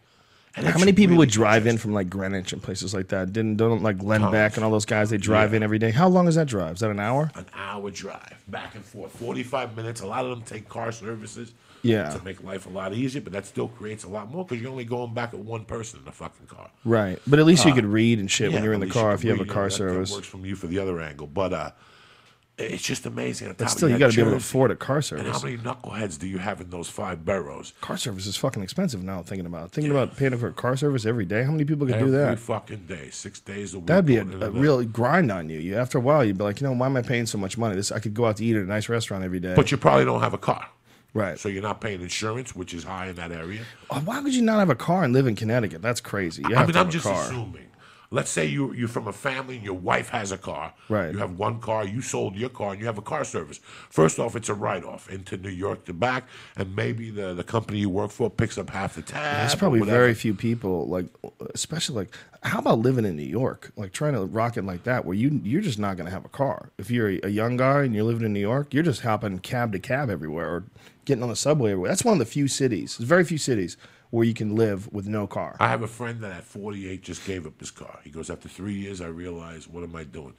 I'm paying this. I'm leasing. And goes, Right. "Nah, I just Just get the a rental if he wants to go goes, If somewhere. he wants to go somewhere, he says, I just get a rental, which is yeah, never. that, that is smart. it's, it just makes fucking sense. I, mean, I wonder what the percentage of people in, in New York City that don't have cars are. I bet it's giant. Well, if you're young, let's pretend you're under 30. Your insurance starts at like 2000 a year.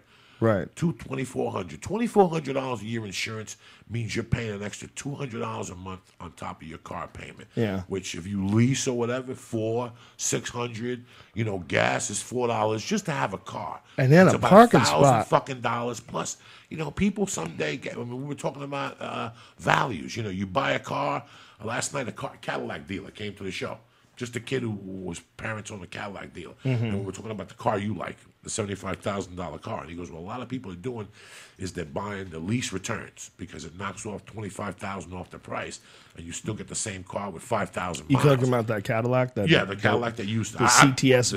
the CTS that's supposed Yeah. to be a fucking animal. Oh, it's ridiculous. And now they have a place in Orange County that's putting that's fixing them. Yeah. to make them even faster. He That's telling- you don't need which that. I don't understand. yeah, right, right. Those CTSVs have something like 550 500, plus horsepower. yeah. Those are ridiculous cars. So you, you you look at all these things as an American, you and and eventually times are getting rough, and you look at it and you go, "What do I need, and what can I live without?"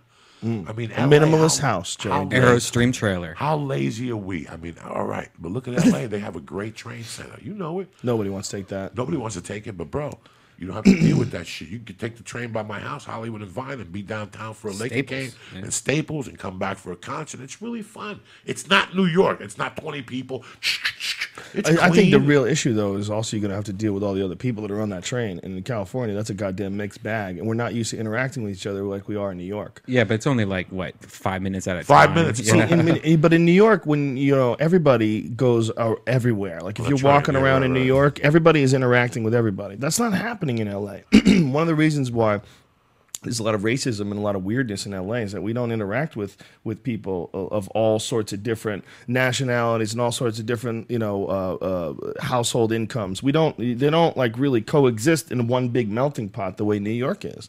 New York, like you'll see subways and there's a dude with a fucking five thousand dollar suit next to like a homeless guy. And there's a homeless guy sitting on the train. And next to the homeless guy, there's a, a young kid with his Walkman. And everybody's just interacting together. You know, they avoid the homeless guy if at all possible. But in LA, nobody's riding anywhere with no homeless people. You know, that's just, that's not happening very often. You're not always around them. In New York, you're always around them. In New York, you're always around all sorts of young black kids, young Chinese kids. There's a bunch of different people interacting with each other. Whereas in LA, everybody's in their little box, their little metal box on little rubber tires, and it's rolling around their little self-contained environment while they give people the finger and text each other. You know, so it's that that lack of person-to-person interaction is one of the problems with the the the way people act in LA. One of the, the number one problems with the way people act in LA is that they, they're not interacting with people, like all kinds of different people, a real melting pot. They, they get in their own niche and they stick there and they stay. And they, they, they surround themselves with like minded folks, like we do. You know, it's so weird. I, New York scares the shit out of me. Like I always read about terror things that Yeah. busted in New York because they got to tap everybody's fucking phone in New York. Everybody's phone is tapped in New York because that's the only way they're going to find out about these terror things. And it's so really. Who- How is that possible, though? Someone listening to every call? Well, for years, the, stu- the for Is years, algorithm? for years, you had automatic things. For years, before 9-11, if you said certain words, something would tape. Like if you said bomb or eight ball on Right. the phone, it would tape. I, I guarantee now they have more, uh, you know, uh, fucking amazing ways to tape you. But what really baffles me, Joe Rogan, and you've seen it, and we're going to see it next week, is what if? I mean, you have to really. What if there's a disaster in New York at five o'clock? yeah, it's It would be something that I can't even wrap my head around. like you can't wrap your head around the stars and all that shit. That's great. I couldn't wrap my head around if there's another 9/11 and Pete and it's five in the afternoon. I was there in '94 when the, the guys from Jersey City went Tra- to blow up the World Trade Center the first and I know what that was like. I remember I was pissed because they knocked one of the towers down. I couldn't get no coke. So you couldn't page nobody because they knocked the towers down. When that thing went down, there was no communication. In New You York mean the power? You knocked, they knocked the power down. Well, they knocked yeah, the they power blew, down, They blew they- a bomb up, but it didn't. But I'm sorry, they had uh, cell phone towers on top of the World Trade Center or something. And that afternoon, something happened. So all the phone systems in New York were fucked up. In those days, it was pages. It was 94. Right. Pages were all fucked up. People weren't getting pages. I drove a limo. So I remember that. That was the big thing. But you think about what a fucking 4.30 in the afternoon, something happened. Those people underground on the subway. I think about the people here on the subway. You know, because I take the fucking thing to Langers. If you ever want pastrami, I'll take you to motherfucking Langers downtown in Alvarado. That's like the worst neighborhood in the world, but it's the best pastrami sandwich you'll have in California. I'll have the second best. Thank you. And I take the fucking, and I take the. And I I've take- been to Langers. They can't fuck with Canter's. no, it fucks with Canter's I went Canter's to has the last best week. pastrami. Bro, the people that work, listen, the waitresses that Yeah. work at Canter's at oh, night work at Langers in the daytime, and they'll tell you. So drop that shit. Drop. They'll- they'll drop, drop that shit. have you- the best have you really pastrami done is a Langers. The survey? bed is the bread is crusty. I went to Canter's last week, dog. The next day I shit. And it smelled so rotten. The pastrami was old and red. Well, You once it comes fucking- through your asshole, that's how you tends go to look. fucking Langers at twelve o'clock and you see the motherfuckers that pull up to that takeout window. That's Juville, Okay, dog. you know That's we should do. Juville We should do. Langers. We should do a uh, a taste test. taste test. Oh, please, Day- I'll a tell you. daytime. No, we don't Double blind. blind. Let's do No, double no, blind. No, the doesn't have to be. pastrami We don't have and to then, and then complicate. Marv's in the Valley is very good too. But the problem with Marv's, Marv's? and Cantor Where's is that they don't have the bread Langers got, dog. Langers gives you crispy. That's the same pastrami I had at my wedding. Don't tell me that. That's the first thing that fucking went. Ain't nothing So- better than Langers in this town. Ow. So where, where, what street is Langers on again? Langers is on Alvarado, and across from that park, uh, whatever park, Lemerck Park or whatever. I walked in there one time. The first person that came up to me said, "You want to buy a passport and ID?" That's how real that area is. It's a Jew deli from 1940 that the area grew up, but it didn't, and they stayed there. I know the daughter, I know the father, and I know what they fucking served, and I know the motherfuckers that go in there. That's the old school. Fuck Canter's. Canter's is nasty. It's filthy. Dog, I'm telling you, this is your brother. Canter's is good years ago, yeah. Bro, you go to Langers and you get that mother. This guy don't know. He eats Get a fucking. pavilion. He eats I fucking just- I'm so Pavilion. shocked at how I'm from New aggressive York, you're dog. getting Listen, I'm 315 pounds. I'm from fucking motherfucking New York. Ain't nobody in this room gonna tell me my motherfucking pastrami. Katz is the nobody. Best. Can we agree? Nobody. Can we agree that? Katz is the best in the world? Katz is very good, but I've been to other places. Listen, the good thing about New York, Katz is for tourists. Wait a minute. Let's get out of the way. Katz is good, but it's for tourists. It's like this hot dog place where all these dumb fucks come out Joey, to I used to eat at Katz when I All lived right, in I know York. there, but Katz it's for is tourists, bro. It's for tourists. I know it's. I know. I know. I'll take you to a fucking. I'll take you to Delancey Street and I'll get you pastrami that's just as good. I'm telling you this the truth. That's a fucking tourist spot now. I'm telling you this is your brother. I grew up in New York. You Okay. can't tell me. I you know, you know about place that's just Taekwondo for 30 years. I grew up in New York when New York was New York. Ain't no motherfucker gonna come and tell me. No motherfucker here been to Rayo's. I've been to that fucking place though. You walk over the bridge for a steak. That's one of the best steak places in the country. So don't pastrami. This motherfucker eats hot pockets. He goes, Lean you know, he pockets. eats a Lean scab off an. Iranian's fucking head. This guy. He He's don't trying know food. to uh, p- pull a slimmer You don't know fucking food. You know He, he knows food. I mean, He I don't know. it's I love him to death. He's got, got But some he- good he eats at ideas Taco about Olive Garden. He eats at I Olive did it for Garden. you, bitch. Olive Garden. I sent did me it to for that- you, bitch. You sent me to that nasty place on Lankershim, that pizza joint with the old spaghetti. I Tony's- love it. That's terrible. No, you- the stuffed pizza is great. Garbage. Who Listen, eats stuffed pizza? anything named Tony's, anything Oh, named Tony's needs to shut the Stop fuck it. up. Rest in peace and Little- all respects I to the went one in and there only I- Greasy I almost Tony's. puked in there. Little Tony's, did you get the stuffed pizza? It's I got- won't go why in. we get the stuffed pizza when the regular pizza blows? No, because I'm telling you, that regular No, pizza is a no, they- completely listen, different I'm story. From New York, they know stuffed pizza. I That's something won't. that Domino's Yeah, make that's up. some ridiculous That's shit. I, ridiculous I shit, won't though. go to No. anything named Tony's out of respect No. for Greasy Tony. Oh. Greasy Tony's the only Tony, That's as far as I'm crazy. concerned. Greasy No. Tony's gone. Respect. I love that Rest Greasy- in he peace. died, right? He died. He Rest died. in peace, Greasy Tony. Greasy Tony from Tempe, Arizona. Nah, bro. People, people go Via New Jersey. Ever since they've gone and done these shows on the Discovery Channel, they open you up to these restaurants. But now the first thing when people come from Tennessee is they want to go to Katz's. So they kind of fell off a little bit. I went to Katz two years ago. It was good, but I don't need that much meat on my fucking sandwich, guy. Oh, see, I just need a little pastrami to get my We disagree. started. I do. No. I make sure I eat. Think pers- about it. If I'm eating at Katz's, I try to do it on a squat day. I try to do squats the day I eat it. So I, I have a d- deep desire for flesh. When I do squats and your body's depleted, I Oh, just that's wanna- great. That's great. I you also love have a deep depletion for taking a shit. Oh, I know, So I know what what's I do. I know how to do? handle that, Joe. I It's called salads. No, I know, I know, I know. Everybody fucking knows. You got to try this uh, kale shake that I'm doing. I know that you don't get too much into that crazy shit, but it's like e- it's easy to drink. I got the fucking book. I don't like that menu. I love Bob Dolce. I try following. it. I don't like quinoa and kale. I don't like broccoli. Yeah, I don't eat that shit. Quinoa is great. Well, kale is. kale does not taste good on its own. If you just eat it, I like it in I a love salad though. I've had it in a salad with like some lemon juice on and stuff. But the like way you drink it in a shake, it tastes good because it's got a uh-huh. pear in it. And the pear, delicious. the pear keep. I put garlic in it too. I put four cloves of garlic, raw garlic. So I'm eating like all this super. It makes me feel really Oh, good. fuck, Joe. I eat raw garlic every day. though. But this kale, celery, raw garlic, ginger, raw ginger, like a big hunk of Fuck it. ginger. It's easy to drink and it's like super I don't healthy. like it. I don't like and that your shit comes out like it's on a water slide. Whip. Yeah, I don't know. That's why my shit comes out anyway, nice and smooth. I don't, I don't have no residue on my asshole, dog. My, I, I eat like nine fucking apples before I go to bed. Oh, I make Oh, sure smart. before I Yeah, shit in the morning. smart. I don't like that Oh. struggle with my shit in the apples morning. before I go to bed. I sit down, dog, at a quarter to eight on that toilet, and by five two, I'm done, wiped. Da, da, There's no fucking second da, wipes. Because if you don't eat apples, you got to second wipe your ass all fucking day. I got to pull over on the fucking exit. Eat apples? No, no, a friend no. of mine had a real good point. He was talking about dogs. He goes, "Have you ever seen your take a shit?" I go, "Yeah." He goes, "How long does it take?" I go, "It doesn't take long at all." He goes, "Well, how long does it take for you to take a shit?" And I'm like, "A lot longer than that." He goes, "Yeah, that's not good." He goes, "If you're healthy, you should be taking a shit just like a dog. You, open your asshole. Most of it comes out in the first how do barrage, and then maybe there's a couple little plop, plop, plops at the end where it's sticking to the walls, and done. I don't when know You're them- sitting taking a shit, and that shit takes three hours. Just put a little hand Yeah, I soap on your asshole. I don't comes out understand real, that real shit fast. about people who I take don't an think hour that's and a good for half. your asshole. I've never understood. No, if you get the non uh, I don't sit fragrance. down. I don't sit down till that asshole's ready to blow. Once I smell that last fucking shit fart that comes out of your belly button, then Belly I attack button. the muffler. It comes out of your fucking belly button. You sit down and you sit that ass on one cheek, and then you do that fucking ass spread to the other, and that asshole opens up like fucking uh, one of those porn chicks, and that shit comes out like soft serve out of your By ass. the way, That's the way why- it should be. I gotta find out what the weed was that we smoked today because that shit was ridiculous. Was that shit ridiculous? Did it, did it whack you? Did- How many how many hits did you have? like 19. How many hits did you have? Four, I think.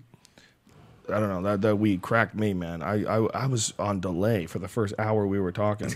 like I was talking and I was I was cognizant of what I was saying, but I was like hearing it on an echo. I was like, whoa, we definitely went too deep here. No, I smoked some. I think you smoked. I More than- smoked some NoHo PR from this new fucking place I found, 15 a gram. And they have the fucking weed tested at statinlabs.com, station There's a weed testing lab. Oh, yeah, now. in fucking, oh, yeah, it's all over. Edibles get tested there. That's So smart. when you sit down on the card, they'll tell you it's 21%. Yeah. This uh, NOCCPR, I think I sm- it's 28%. It's the highest. What's they got. Matt's OG Kush is the highest? 31. percent. But I haven't been down there in about three months or four months, so I don't know. Everybody changed. Didn't you say 34 at one point? It was John? 31 or 32. It was pretty. I had the paperwork. He, he goes, I guess. But now they had a new company that's doing this for the Valley. These guys are trying to uh. stay decent. So when the cops come, Obama comes, they're going to try to show them that what they're doing. Yeah. So these guys have a. When you go get the weed now, there's a card. It's signed with a phone number. If you want to call the labs, and it has a percentage of weed, what you're getting, and it also has it for the edibles. We It ha- seems what oh sorry. It seems what Obama's trying to do is uh, they're trying to cut off the big scale operations. They're just. They, they're, I think they they're just trying shit, to deal with the people that are fucking it up and trying Guys, to, they you ain't know. doing shit. Okay, We they ain't doing nothing. They ain't doing nothing. Nothing. I buy weed at the same fucking place for the last four fucking years. They ain't doing nothing. there was this a is for the bust. papers. I know, but the places that are selling illegal. If you go to a decent place, I've been going to the same place for two fucking years. Yeah. They didn't shut nothing. Yeah, They're not right. shutting nothing. These are all rumors. I don't These are all stories. These are all bullshit. just bad places. Yeah, this is bullshit. They're knocking down. They ain't shut. Look at dog. Like they made cocaine. a fucking face. Does this look like they're slowing this shit up, Joe Rogan? Does this look like Obama's slowing process up? He ain't doing dick, people. So stop twitting me with your dumb shit. Obama's gonna close the stores in 30 days. He ain't doing shit because you see, Occupy LA and Occupy's failed. You fucking lock up these weed store now and see the problem these motherfuckers are gonna have downtown. This will be real. You got people, you got a, a half a million people with drug licenses now, close to a million. Do you think it's slowing down when they're making a fucking pen that has hash oil in it at 30%? Yeah, they're really shutting them down. Oh, wow. Let's panic. You stupid motherfuckers. Don't you someone that's not understand that here. money supersizes everything, you dumb motherfuckers? No, they're going to sit there in Washington and say, nah, let those fucking hippies out there grow weed. Fuck you. They're making billions. It's keeping this state alive. It's keeping the state alive. These are a bunch of losers running the state. They ain't closing dick. So for all you idiots that twit me every time an article comes out, they're closing one store a week. And these and the reason why they're closing is because they're out there basically peddling the weed and giving it away. Nobody else is Well, I don't think they down. did that at Oaksterdam. I think at Oaksterdam they're teaching people how to grow Listen, weed. That's fuck part of the There's a bunch of you know what happens is Oaksterdam got a bunch of white kids that got big fucking mouths. Shut your fucking mouth. Mm. That's what the problem is. Shut your fucking mouth. Everybody wants to be a hippie and a deadhead. Shut your fucking mouth, okay? Shut your fucking mouth. Stop with the butane and everything. This is weed. So does this look like Obama slowing shit down? Does it? I take a cap off and fucking hit it. Does this look like it? You stupid motherfuckers. They ain't shutting nothing down. It's keeping the lights on in this state. It's not doing anything. So forget that. There's no war on drugs. The war on drugs was 30 years ago, and they're, and they're shipping in what? 19 metric tons of cocaine by the year into this country. So what war on drugs are you people talking? I heard something very interesting last week. I listened to the Graham Hancock podcast when he was on here. Yeah. And he talked about that we're locking people up for raising our consciousness. That the country is locking people. What's he talking about? yeah. What's he talking about? We're locking up drug dealers. No. Okay, I've been smoking always. dope for thirty fucking years. I never got popped. It's bullshit, Joe. People get caught that are are users And what- and what do they do to you? Especially uh, if you're if you're using like acid or something along those lines. And how long do they throw you in ones. jail for? I don't Joe? know. A lot for acid. They. When was the last time you read about an acid bust? Let so it go. no. There was a big bust recently at a college where kids were selling it. Ridiculous. they please, sold like a quarter million dollars worth of acid. That's every- who makes the acid is the college towns. Yeah. If it wasn't for college kids, we wouldn't have those drugs still. It would just be blow and heroin. They're they keeping it fucking lab. alive. But you don't read about this shit. But what killed me when I was That's reading, dangerous. he made a lot of great points. He made a lot of great points in his in his thing. But I was like, what is he talking about? We got to put drug deal. We have laws, Right. And we have to put drug dealers in jail. They put me in jail. I didn't go. co- I get called for kidnapping, but it all started by raising my consciousness right. you know, some consciousness you have to raise. You know, I was telling these guys at the ice house last night that I did heroin three times. in uh, 2007 before I quit doing blow, and I didn't do blow that whole summer. And here I was thinking that the heroin cured my blow. Like I was ready to call Dr. Drew and go, "You're a dumb cunt." Okay, you're over there hypnotizing white kids, and I just did three seven dollar bags of heroin. And I haven't touched blow. I'm sorry, what happened? I haven't touched I haven't touched blow the whole summer. It raised my consciousness, Redban, to the level that I didn't snort coke. You follow me? I mean, it was still bad. Can you imagine? You got to quit coke by doing heroin, but it raised my anything that raises your conscience, lets you know something's bad. Like that whole summer, I kept going, man. Thank God I did the heroin. It let me feel how bad the cocaine is. You know what I'm saying? Like, but Joe, I'm cured. I never did it again. So it raised my consciousness. Nobody put me in jail. I didn't understand what he was tapping at. I understand somebody does something wrong, you get caught selling drugs, but I really never met nobody who got thrown in jail because he got pulled over. So what you're saying is that he's making it, he's exaggerating. No, I didn't people say that anything. are going to jail are the, understand. the dealers, not the users. Well, name me one guy that's in jail for doing drugs. Find him online. Well, there was a kid that got arrested recently in um, in Texas, and he had his medical marijuana on him. It was just his, and he's going to trial right now. They're taking him to trial, and he faces a possible a certain amount of years. I forget what the, the exact number is, but they're going to put him in jail. They want to put him in jail to make uh, an example of the fact that you can't have medical marijuana and take it with you to Texas and think that your state's laws Oh, apply California, to? Texas. Yes. Oh. So I think it's a it's a precedent setting law. So in that kid's case, it's I mean it wraps around the idea of uh, the laws, you know, the the medical marijuana laws, and whether or not they're even legitimate. You know, there's states that won't even consider it; they don't think it's legitimate.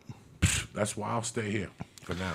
Yeah, it's so it's so archaic. It's so archaic that this. I mean, there's a goddamn mountain of information now, and the information can tell you that it's relatively harmless. And then you, you compare it to all the things that are legal. No one should ever get hassled for it. No one should ever get pulled over for it. No one should ever get arrested for it. No one should ever get fined for it. It is relatively innocuous to our society. You know how embarrassing Should children be able to use it? No, they shouldn't. But you guess what? They shouldn't be able to is? use alcohol. They shouldn't be able to use heroin. They shouldn't be able to use any conscious altering thing before they get their fucking shit together. I agree with that. It's 2013, and what you mean to tell me is that somebody would get arrested for smoking pot in this country? they still can. It's crazy.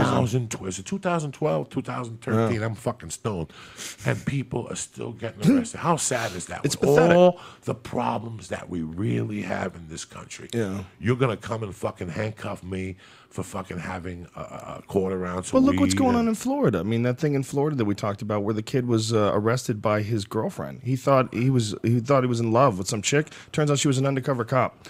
She went to high school. Twenty five year old woman went to high school and pretended to be friends with kids. so Yeah, but there's got to be a by the way there. We're gonna get something's got to overturn that. A good attorney. Oh, yeah, they're- they're gonna overturn it. A good attorney would overturn But that. it's still not the fact that this that. kid has to go to court and that anybody would waste resources going after a 15 year old kid who didn't even sell her the weed. The kid didn't even sell it to her. He got it to her for free.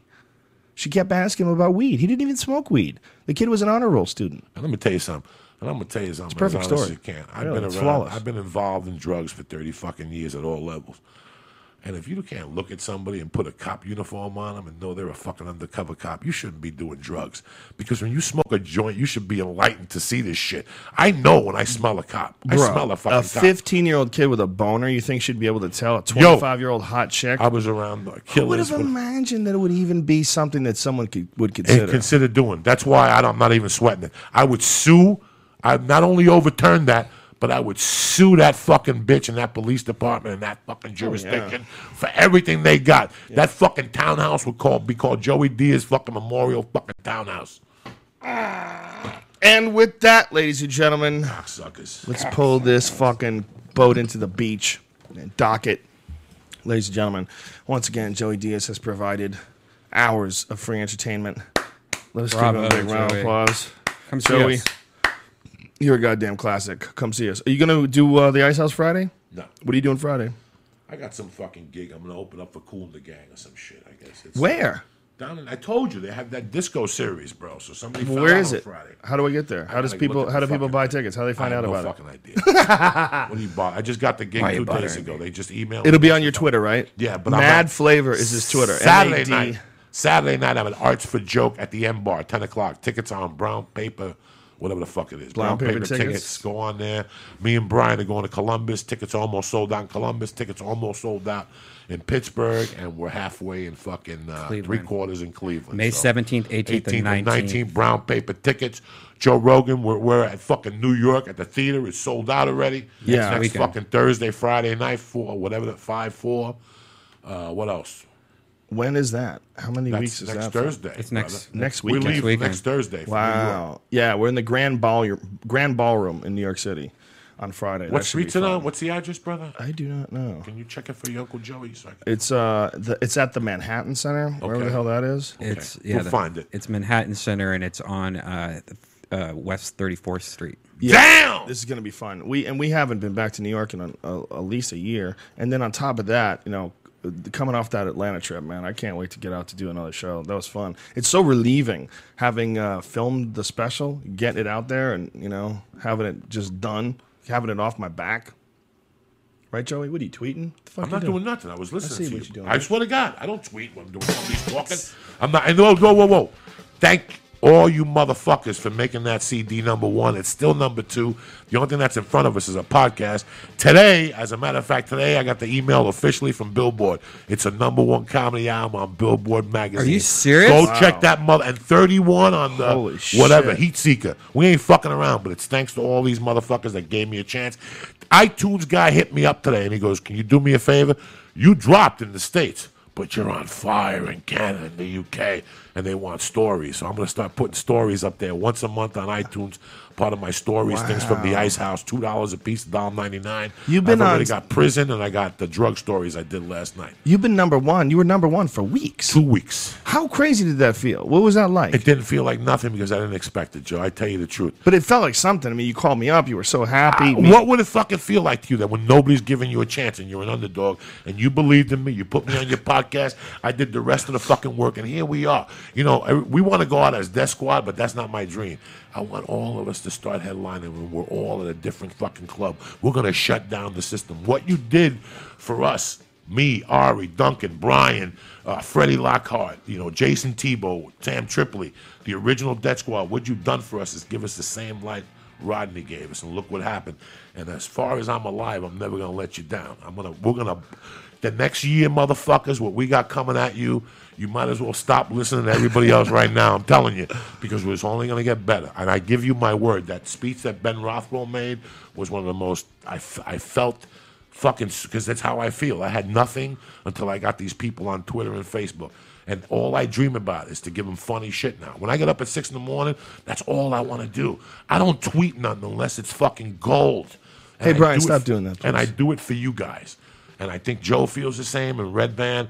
But this number one album, I didn't. You, Joe, how long you know me? I'm not into that. I don't give a fuck about what people think. This has overwhelmed me to be a better person, bro. Not even to be a better comic. This is teaching me to be a better people because you gave me a chance in life. When somebody gives you a chance in life, dog, it's the best feeling in the world. I, I can't. I don't care about the money. I don't care about CD being number one. It's just a thing that these people put me there. Well, I didn't put myself there, Joe. You know I didn't put. They put me there, dog. Yeah, yeah. Well, you know, what you're doing is the right thing. What you're doing is you're you're a comic. You're a real comic. You're out there busting your ass, constantly doing shows, constantly writing, constantly having fun. You're the, you're the life of the party, man. Never went to Montreal. No Comedy Central special. No love. Yeah. Barely got a manager. All barely got an agent. I just show, and so it's all because of you guys. Because I don't give a fuck. I've never given a fuck. And this CD, Well, that's what- why now, people love it. Now you motherfuckers, now you got problems. If you're on my Facebook and Twitter page, and if you come to one of my shows, I swear to my mother's grave, you motherfuckers have created a Frankenstein. Don't come crying to me when I fucking die on a stage one night, dropping knowledge because you motherfuckers brought it out of me. I appreciate Joe Rogan with all my heart. I mean, what you did, bro, for all these comedians, not just me, is what Rodney did. And with that special, he changed comedy forever. Well, it was for me. It was just a matter of we, like I said, we all enhance each other, and it it makes me better to be around all you guys. It makes me better to be around when I listen to you guys go on stage and crush, and I know I'm going up later. It's like it makes me feel good. I'm having fun. I'm being a part of a fun thing, and the the experience is a hundred times more fun than just doing it on your own. And you don't want to be the man. Fuck that. There's no there's no the man. Fuck, the man's nonsense. You want to be a part of a, a group of, of brothers. You know, you want to be a part of a brotherhood, and that brotherhood extends from the stage into the crowd, and that's where it gets crazy. You can't tell me that there wasn't some crazy deep connection with that crowd in Atlanta because of this show. What Atlanta? They know how about, us. How about fucking Wisconsin? Yeah, How about we went to Milwaukee? Louisville. How about we went to Chicago? How about we went to Houston? We didn't get out of there. till Fort three in the Lauderdale, yeah. Where have we gone Yeah. that we've gotten somewhere after the show? We how about Yeah. Chicago when we looked and there was a line around three fucking stairways. Yeah. And I wish I was lying. Count them. It was this Yeah, it way. was in- one, it was the same. two, three, and it went. And I remember looking back there. I've never the only line. You know what I'm saying? What's really insane is when you go on stage to that many people, and then you're like, "Whoa, this is nuts! This is a crazy number of fucking human beings." Joe Rogan, I went on, I went on, and I did these Mad Flavor Worlds, and I went on to Twitter and Facebook, and I said, listen, I want to, I got fourteen hundred dollars that I saved up. Can you guys help me out? And I got thirty one hundred dollars sent to me on Twitter and Facebook. My wife was like, "Where were these bitches ten years ago? We needed the money. Now they're sending you thirty one. And I took that forty five hundred dollars, and I went. I got two plane tickets, and I took my friend in New York, and we taped this documentary about just where I grew up, the people I was around. I've never done that for nobody. And now it's been ready since January. But I want it to be so perfect for these people that we've been making cuts and adjustments and just just to show them. I want them to see where I came from, whether they like it or not. And I'm going to put it up and sell it for five bucks like everything else. Or everybody who donated is a fucking producer on this thing. And they all help me. This Where is, do you think this is all going? Where are we going, Joey? we're going to get our own network on YouTube. because when they come to offer us something from a network, what are we going to do on a network? Take orders at this point? I'm not taking orders. The real thing to do to, would be to start a podcast network, a real podcast network online, and all of us be connected. All of us be independent, but all connected. Oh, and that's just the beginning. I want to connect cameras all over me. I want to show people my cats. I want to show people the shit that comes out of my ass. I want to give these people No! everything. I want to give these people everything, bro. They've been there for us. What don't they give us at shows? It's a very unusual. what these fuck don't these people? They come to the shows. They buy posters. You, we're, take, we're traveling six deep now. Now we're thinking of bringing Eddie the DJ.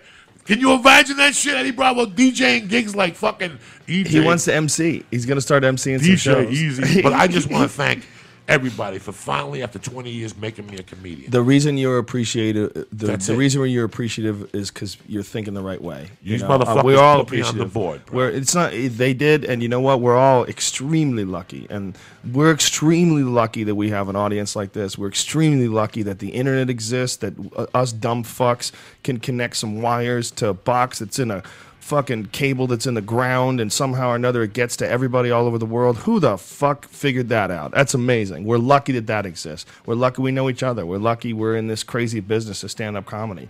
We're lucky we could do podcasts and travel and do the UFC. And I'm, I'm lucky most of all for the abundance of cool people that I have in my life. And thanks to this podcast, you all get to hang with us. You get to hang with Joey Diaz. You get to hang with Freddie Lockhart. You get to sit down and shoot the shit with Bryan Callen. And you get to meet the machine, Bert Kreischer. You know, we're all in this together, folks. This is a crazy ride we're all living in. And we can enhance each other's experience on this crazy, fucked up ride. Just in, enjoy the shit out of it. Listen to the, the wonderful worlds of Joey Diaz by buying his new CD on iTunes. It's Me or the Priest. Is that what it is? fucking bought That's what it. it's called. It's It's, me. you, you or the the priest. It's either you or the priest. They already bought it. I got to give them props for giving me a chance. That's it. So, um, uh, everybody that came to Atlanta, thank you very much. It couldn't have been any better. It was it, was literally the perfect experience. I, I never recorded anything that's any better, and it comes out soon as we get around to editing it, and we have to set up the infrastructure to put it out for release. Uh, so it'll be a little, it'll be a little bit, but uh, it's uh, I couldn't have been happier, and it's because of you guys. So thank you very much, and we'll see you next week. Uh, Monday we got Ari Shaffir. Um, I think we might do Bryan Callen sometime real soon too. He's trying to figure it out, and I got some other people coming up, some some special guests, lots of cool shit. I've been in touch with the dude from Finding Bigfoot. Bobo's going to do the podcast. The big squatch guy? Yeah, that's right, bitches. He claims that there's fucking DNA evidence. He claims that uh, they've uh, apparently uh, there's some fucking uh, DNA from Bigfoot poop and some different stuff that they found. Jesus. I hope he's right. It would be my dream if that show was Finding Bigfoot actually shit in the finds. yard. You got to watch that episode of South Park. Oh, is it good? Is it good? it's good. Yeah. Well, all right, ladies and gentlemen, we love you, and we'll see you you. guys. We'll see you very soon. Oh, the t- uh, Friday Ice House Chronicles. It will be on this UStream page, which is uh, ustream.tv forward slash Joe Rogan. Uh, Ustream.tv is that what it is? Yeah. Yeah. Um, and uh, the Ice House Chronicles this Friday night is at Pasadena. It will sell out. It's me. Who else is on it? Uh, you got little Esther, Little Esther, Mark powerful little Esther. Ellis, Mark Ellis, and we got uh, Powerful Mark Ellis. Andrew Dice Clay's kid. Oh, Max. shit. Max, Max. is going to be there. Max. Does he go? For, what does he go by? Silverstein. Uh, yeah, Nice. and Tony Hinchcliffe. Funny fucking kid too. gotta get He- Dice up in he's, that Yeah, we're gonna get Dice. That, that kid is Dice. He's Dice's kid, and he's fucking doing well. He's actually he loves stand up comedy, which you know I was thinking about like what else could he do, man? You're you're Dice's drummer. kid. He's a drummer. Yeah, He's a yeah, badass just drummer. started Well, you'd have to do something. You know what I'm saying? uh, Like you'd have to be in a band or something. His drumming yeah. teacher is like uh, I forget what the uh, Vinny Appice.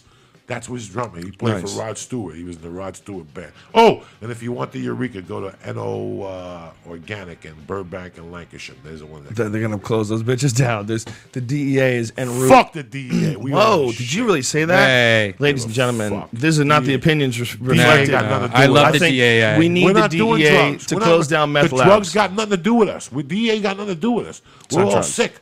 I Right. got anxiety. You got an asshole Yes. that hurts, and Brian's fucked up from Olive Garden. That's why we smoke medical marijuana. I love Yes. you, DEA, and I love the government. Stay black. Uh, if the government did mushrooms, they'd all be on our side. It's that simple. We'd all be together in this fucking thing. Maybe, maybe not. Maybe I'm just talking shit. We'll see you soon. Bye. Fleshlight is Oh, available yeah. at. we, had, we, had, a couple of sponsors, Yeah. Brian. We Yeah. had a new one that we were talking about today. We were talking on the phone, and it'll start in June. It's a video game company. We're, we're super excited about it because they got some badass video games. yeah, games. they look. They, they, it Really looks fun. amazing. It's pretty crazy how awesome the graphics now Yeah. are on these iPads. It's really cool that you can you maneuver the iPad. The gyroscope can can make you like drive and move. We're living in the fucking future, dude. Euroscope. Uh, that's it. Is it a Euroscope? No. That's a sandwich. Good night, you dirty fucking freaks. Thanks to the Fleshlight for sponsoring our podcast.